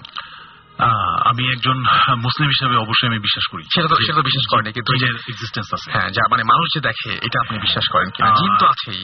কিন্তু মানুষজন যে দেখতে পারে বা যে কেউ যে কোনো সময় এক্সপেরিয়েন্স করতে পারে এটা কি আপনি বিশ্বাস আমি যদিও দেখি নাই। আমি যদিও দেখি নাই বাট আমি তো ফিল করছি। তাদের একটা ইয়া তারা যে আসছে আমার সামনে এই জিনিসগুলো ফিল করছি বাট আমি ফিল করি যে হ্যাঁ এটা এটা মানুষজন দেখে। কারণ এটা আমাদের আমরা পবিত্র কোরআনই আছে। ওদের প্যারা- মানে প্যারালাল এক্সিস্টেন্সটা এটা এটা ওখানে উল্লেখ আছে। আমরা আমরা ওদেরকে দেখে আসলে অ্যাকচুয়ালি আমরা কেন ভয় পাই বা বা একটা একটা স্ক্যাটার্ড হয়ে যাই ইয়ে হয়ে একটা উইয়ার্ড সিচুয়েশনে পড়ি। এটা- উচিত না বাট আমরা আমাদের পবিত্র কোরআনে আছে যে আমরা আশাফুল মাকলুরাত ওদেরকে দেখে আমাদের ভয়ের কিছু না আমরা ওদের থেকে আমরা ফার ফার আমরা সুপ্রিয়ার ওদের। থেকে right so thank you so much অনেক কষ্ট করে অনেক কিছু ম্যানেজ করে আপনাকে আসতে হয়েছে ইয়ে, মানে থ্যাংক ইউ ভেরি মাচ এবং আমরা আমরা যে ডেকেছি সঙ্গে সঙ্গে আপনি সাড়া দিয়েছেন। এবং আমার একটু বলে নি আমার ওয়াইফের আরও বেশি ইন্টারেস্টেড বেসিক্যালি আমি আপনাদের এই প্রোগ্রামটা সম্পর্কে জানতাম না। আমার ওয়াইফে আমাকে উদ্বুদ্ধ করছে। ইমেইলে লিখেছিলেন সেটা। তো ওর আসার কথা ছিল আমার তিন বছর একটা মেয়ে আছে। তো ওর জন্য যাই হোক ওকে আসলে হয়তো বা একটু সমস্যাই হতো। সো ভাবি আপনাকেও থ্যাংকস জানাচ্ছি যদি আপনি শুনে থাকেন এই মুহূর্তে যে আপনার হ্যাঁ, কারণেই আমরা পেয়েছি এবং আজকে অসংখ্য মানুষ আমাদেরকে এস এম এস করে জানাচ্ছেন যে ভালো লাগছে ভালো লাগছে ভালো লাগছে ভয় লাগছে তারপরও ভালো লাগছে ভয় লাগছে তারপরও ভালো লাগছে। এটা শুধুমাত্র আজকে যারা এখানে উপস্থিত ছিলেন কষ্ট করে আমাদের মাঝে এসেছিলেন। তাদের কারণে সম্ভব হয়েছে এবং যা যারা এসেছিলেন প্রথম দুইজন বন্ধু ক- ঘটনাটা আমরা শুনেছি। তাদেরকে অনেক ধন্যবাদ। আপনারা যারা এখন এই পর্যন্ত এখানে আছেন, খালেদ ভাইকে ধন্যবাদ। আপনারা যারা এই মুহূর্তে আমার সামনে উপস্থিত আছেন, তাদের সবাইকে অসংখ্য ধন্যবাদ। অনেক কষ্ট দিলাম আপনাদেরকে। আপনাকেও ধন্যবাদ। আশা করছি যে যারা শুনছিলেন এতক্ষণ আপনার নামটা আরেকবার বলবেন। শাহিন। শাহিন শাহিন আপনাকে ধন্যবাদ। আপনারা যারা এতক্ষণ কষ্ট করে শুনছিলেন তাদেরকে আর কষ্ট দিব না। বরং বলব যে আপনাদের রাতটা অনেক সুন্দর যাক সামনের দিনগুলো অনেক সুন্দর হয়ে আসুক আপনাদের জীবনে সেটাই আশা করব। আপনারা আহ, যারা ইমেল পাঠিয়েছেন এতক্ষণ কষ্ট করে যারা এস এম এস পাঠিয়েছেন তাদেরকে অসংখ্য ধন্যবাদ। আমি দেখতে পাচ্ছি এখনও সোহাগ ইনাম সাইমা অমি ইমতিয়াজ, কবির জোনায়েদ সাজ্জাদ ফরহাদ, জেরিন, আসিফ তারপরে এছাড়াও দেখতে পাচ্ছি যে জুয়েল, তারপরে বৃন্ত, সনি, সজীব সহ অনেকে অনেকে আমাদের সাথে জয়েন করেছেন। অনেক নতুন নাম, অনেক কিছু। এবং আমি অবশ্যই আপনাদের কথা দিচ্ছি যে এই এস এম এসগুলো আমি সযত্নে রাখব যাতে আগামী সপ্তাহে আপনাদের সামনে এস এম এসগুলো নিয়ে আসতে পারি বা তুলে ধরতে পারি। And stay tune to radio Foorti সবসময় রেডিও ফুর্তির সঙ্গে থাকবেন, বেশি বেশি করে ভূত এফ এর জন্য নিজেদের মনে সাহস সঞ্চয় করবেন, সেটা খুব ইম্পর্টেন্ট আর যারা এস এম এস পাঠাতে চান, তাদেরকে তারা তো নিয়মটা জানেন, আর আজকে এস এম এস পাঠিয়ে তেমন আর কোনো লাভ নেই। তবে ইমেল করে, যারা বিশেষ করে ইমেল করতে বলব, তাদেরকে যারা বড় ঘটনা শেয়ার করতে চান, এবং যারা বেসিক্যালি আমাদের শোতে আসতে চান এবং লাইভ আপনার এক্সপিরিয়েন্স শোনাতে চান সমস্ত লিসনারদেরকে তাদের জন্য বলছি, আপনার যেটা করতে হবে সেটা হচ্ছে Bhoot F M B H double T Bhoot F M at the rate radio Foorti R A D I O F O O R T I Foorti dot F M এখানে আপনাদের ইমেলগুলো সেন্ড করতে পারেন আমাদের কাছে, সেই email থেকেই। আজকে যারা যারা গেস্ট এসেছিলেন, প্রত্যেকেই ইমেলের মাধ্যমে এসেছিলেন এবং ইমেলে আপনাদের গল্পগুলো বা ঘটনাগুলো আমরা জানতে পারি এবং সেইভাবে আপনাদেরকে আমরা এখানে নিয়ে আসি সিলেক্ট করি সেভাবে সো আপনারা বেশি বেশি করে ইমেল পাঠাবেন আমাদেরকে। আমাদের চমৎকার ইমেল পাঠিয়েছেন আরও অনেকেই, তাদের আমি নাম বলতে পারি পারি নাই। সময়ের অভাবে সেটা আমাদেরকে আনোয়ার শাহ- শাহাদাব আপনার ইমেল আমাদের অনেক ভালো লেগেছে। আমাদেরকে ইমেল করেছিলেন হান্নান নয়ন। আপনার ইমেল আমাদের অনেক ভালো লেগেছে। আমাদেরকে ইমেল করেছিলেন মেহেদি রিভান। আপনার ইমেল আমাদের অনেক ভালো লেগেছে। রাসেল আল সালেহিন, আপনার ইমেল অনেক ভালো লেগেছে। আলিফ আমার আপনার ইমেল অনেক ভালো লেগেছে। সজীব মাহমুদ খান, আপনার ইমেল অনেক অনেক ভালো লেগেছে। এবং এরকম ইমেল কিন্তু আমরা রেগুলার অসংখ্য পাচ্ছি আপনাদের কাছ থেকে। সুতরাং হয়তো সবাই শোতে আসছেন না। এছাড়া আমি দেখতে পাচ্ছি যে ডিজে লিমন, তারপরে শাহ আরিয়ান, তারপরে তুষার রহমান, আপনাদের ইমেলগুলো আমাদের অনেক ভালো লেগেছে। সো ইমেল করবেন রেডিও ফুর্তির সাথে সবসময় থাকবেন এবং চেষ্টা করব আপনাদেরকে নতুন ধরনের এক্সপেরিয়েন্স দিতে আগামী সপ্তাহে এবং চেষ্টা করব আমরা সবাই মিলে আবার আগামী শোটা একসাথে এনজয় করতে। সো সেই পর্যন্ত সবাই ভালো থাকুন, সুস্থ থাকুন, সুন্দর থাকুন মোস্ট ইম্পর্টেন্টলি ফুর্তি থাকুন, কারণ ফুর্তি থেকে আপনাদের একটা রিফ্রেশমেন্ট হবে এবং রিফ্রেশমেন্ট হলে আপনারা আগামী সপ্তাহে আমাদের ভূত এফ শুনতে পারবেন। ফিরে আসব আবারও আগামী সপ্তাহে ঠিক রাত এগারোটা উনষাট মিনিটে, শুক্রবারে অন্য রেডিও ফুর্তিতে। সেই পর্যন্ত সবাই ভালো থাকবেন প্লে করব এবং প্লে করব কি? এই গানটার মাধ্যমে উইশ করব। Good night good night good night by Maroon five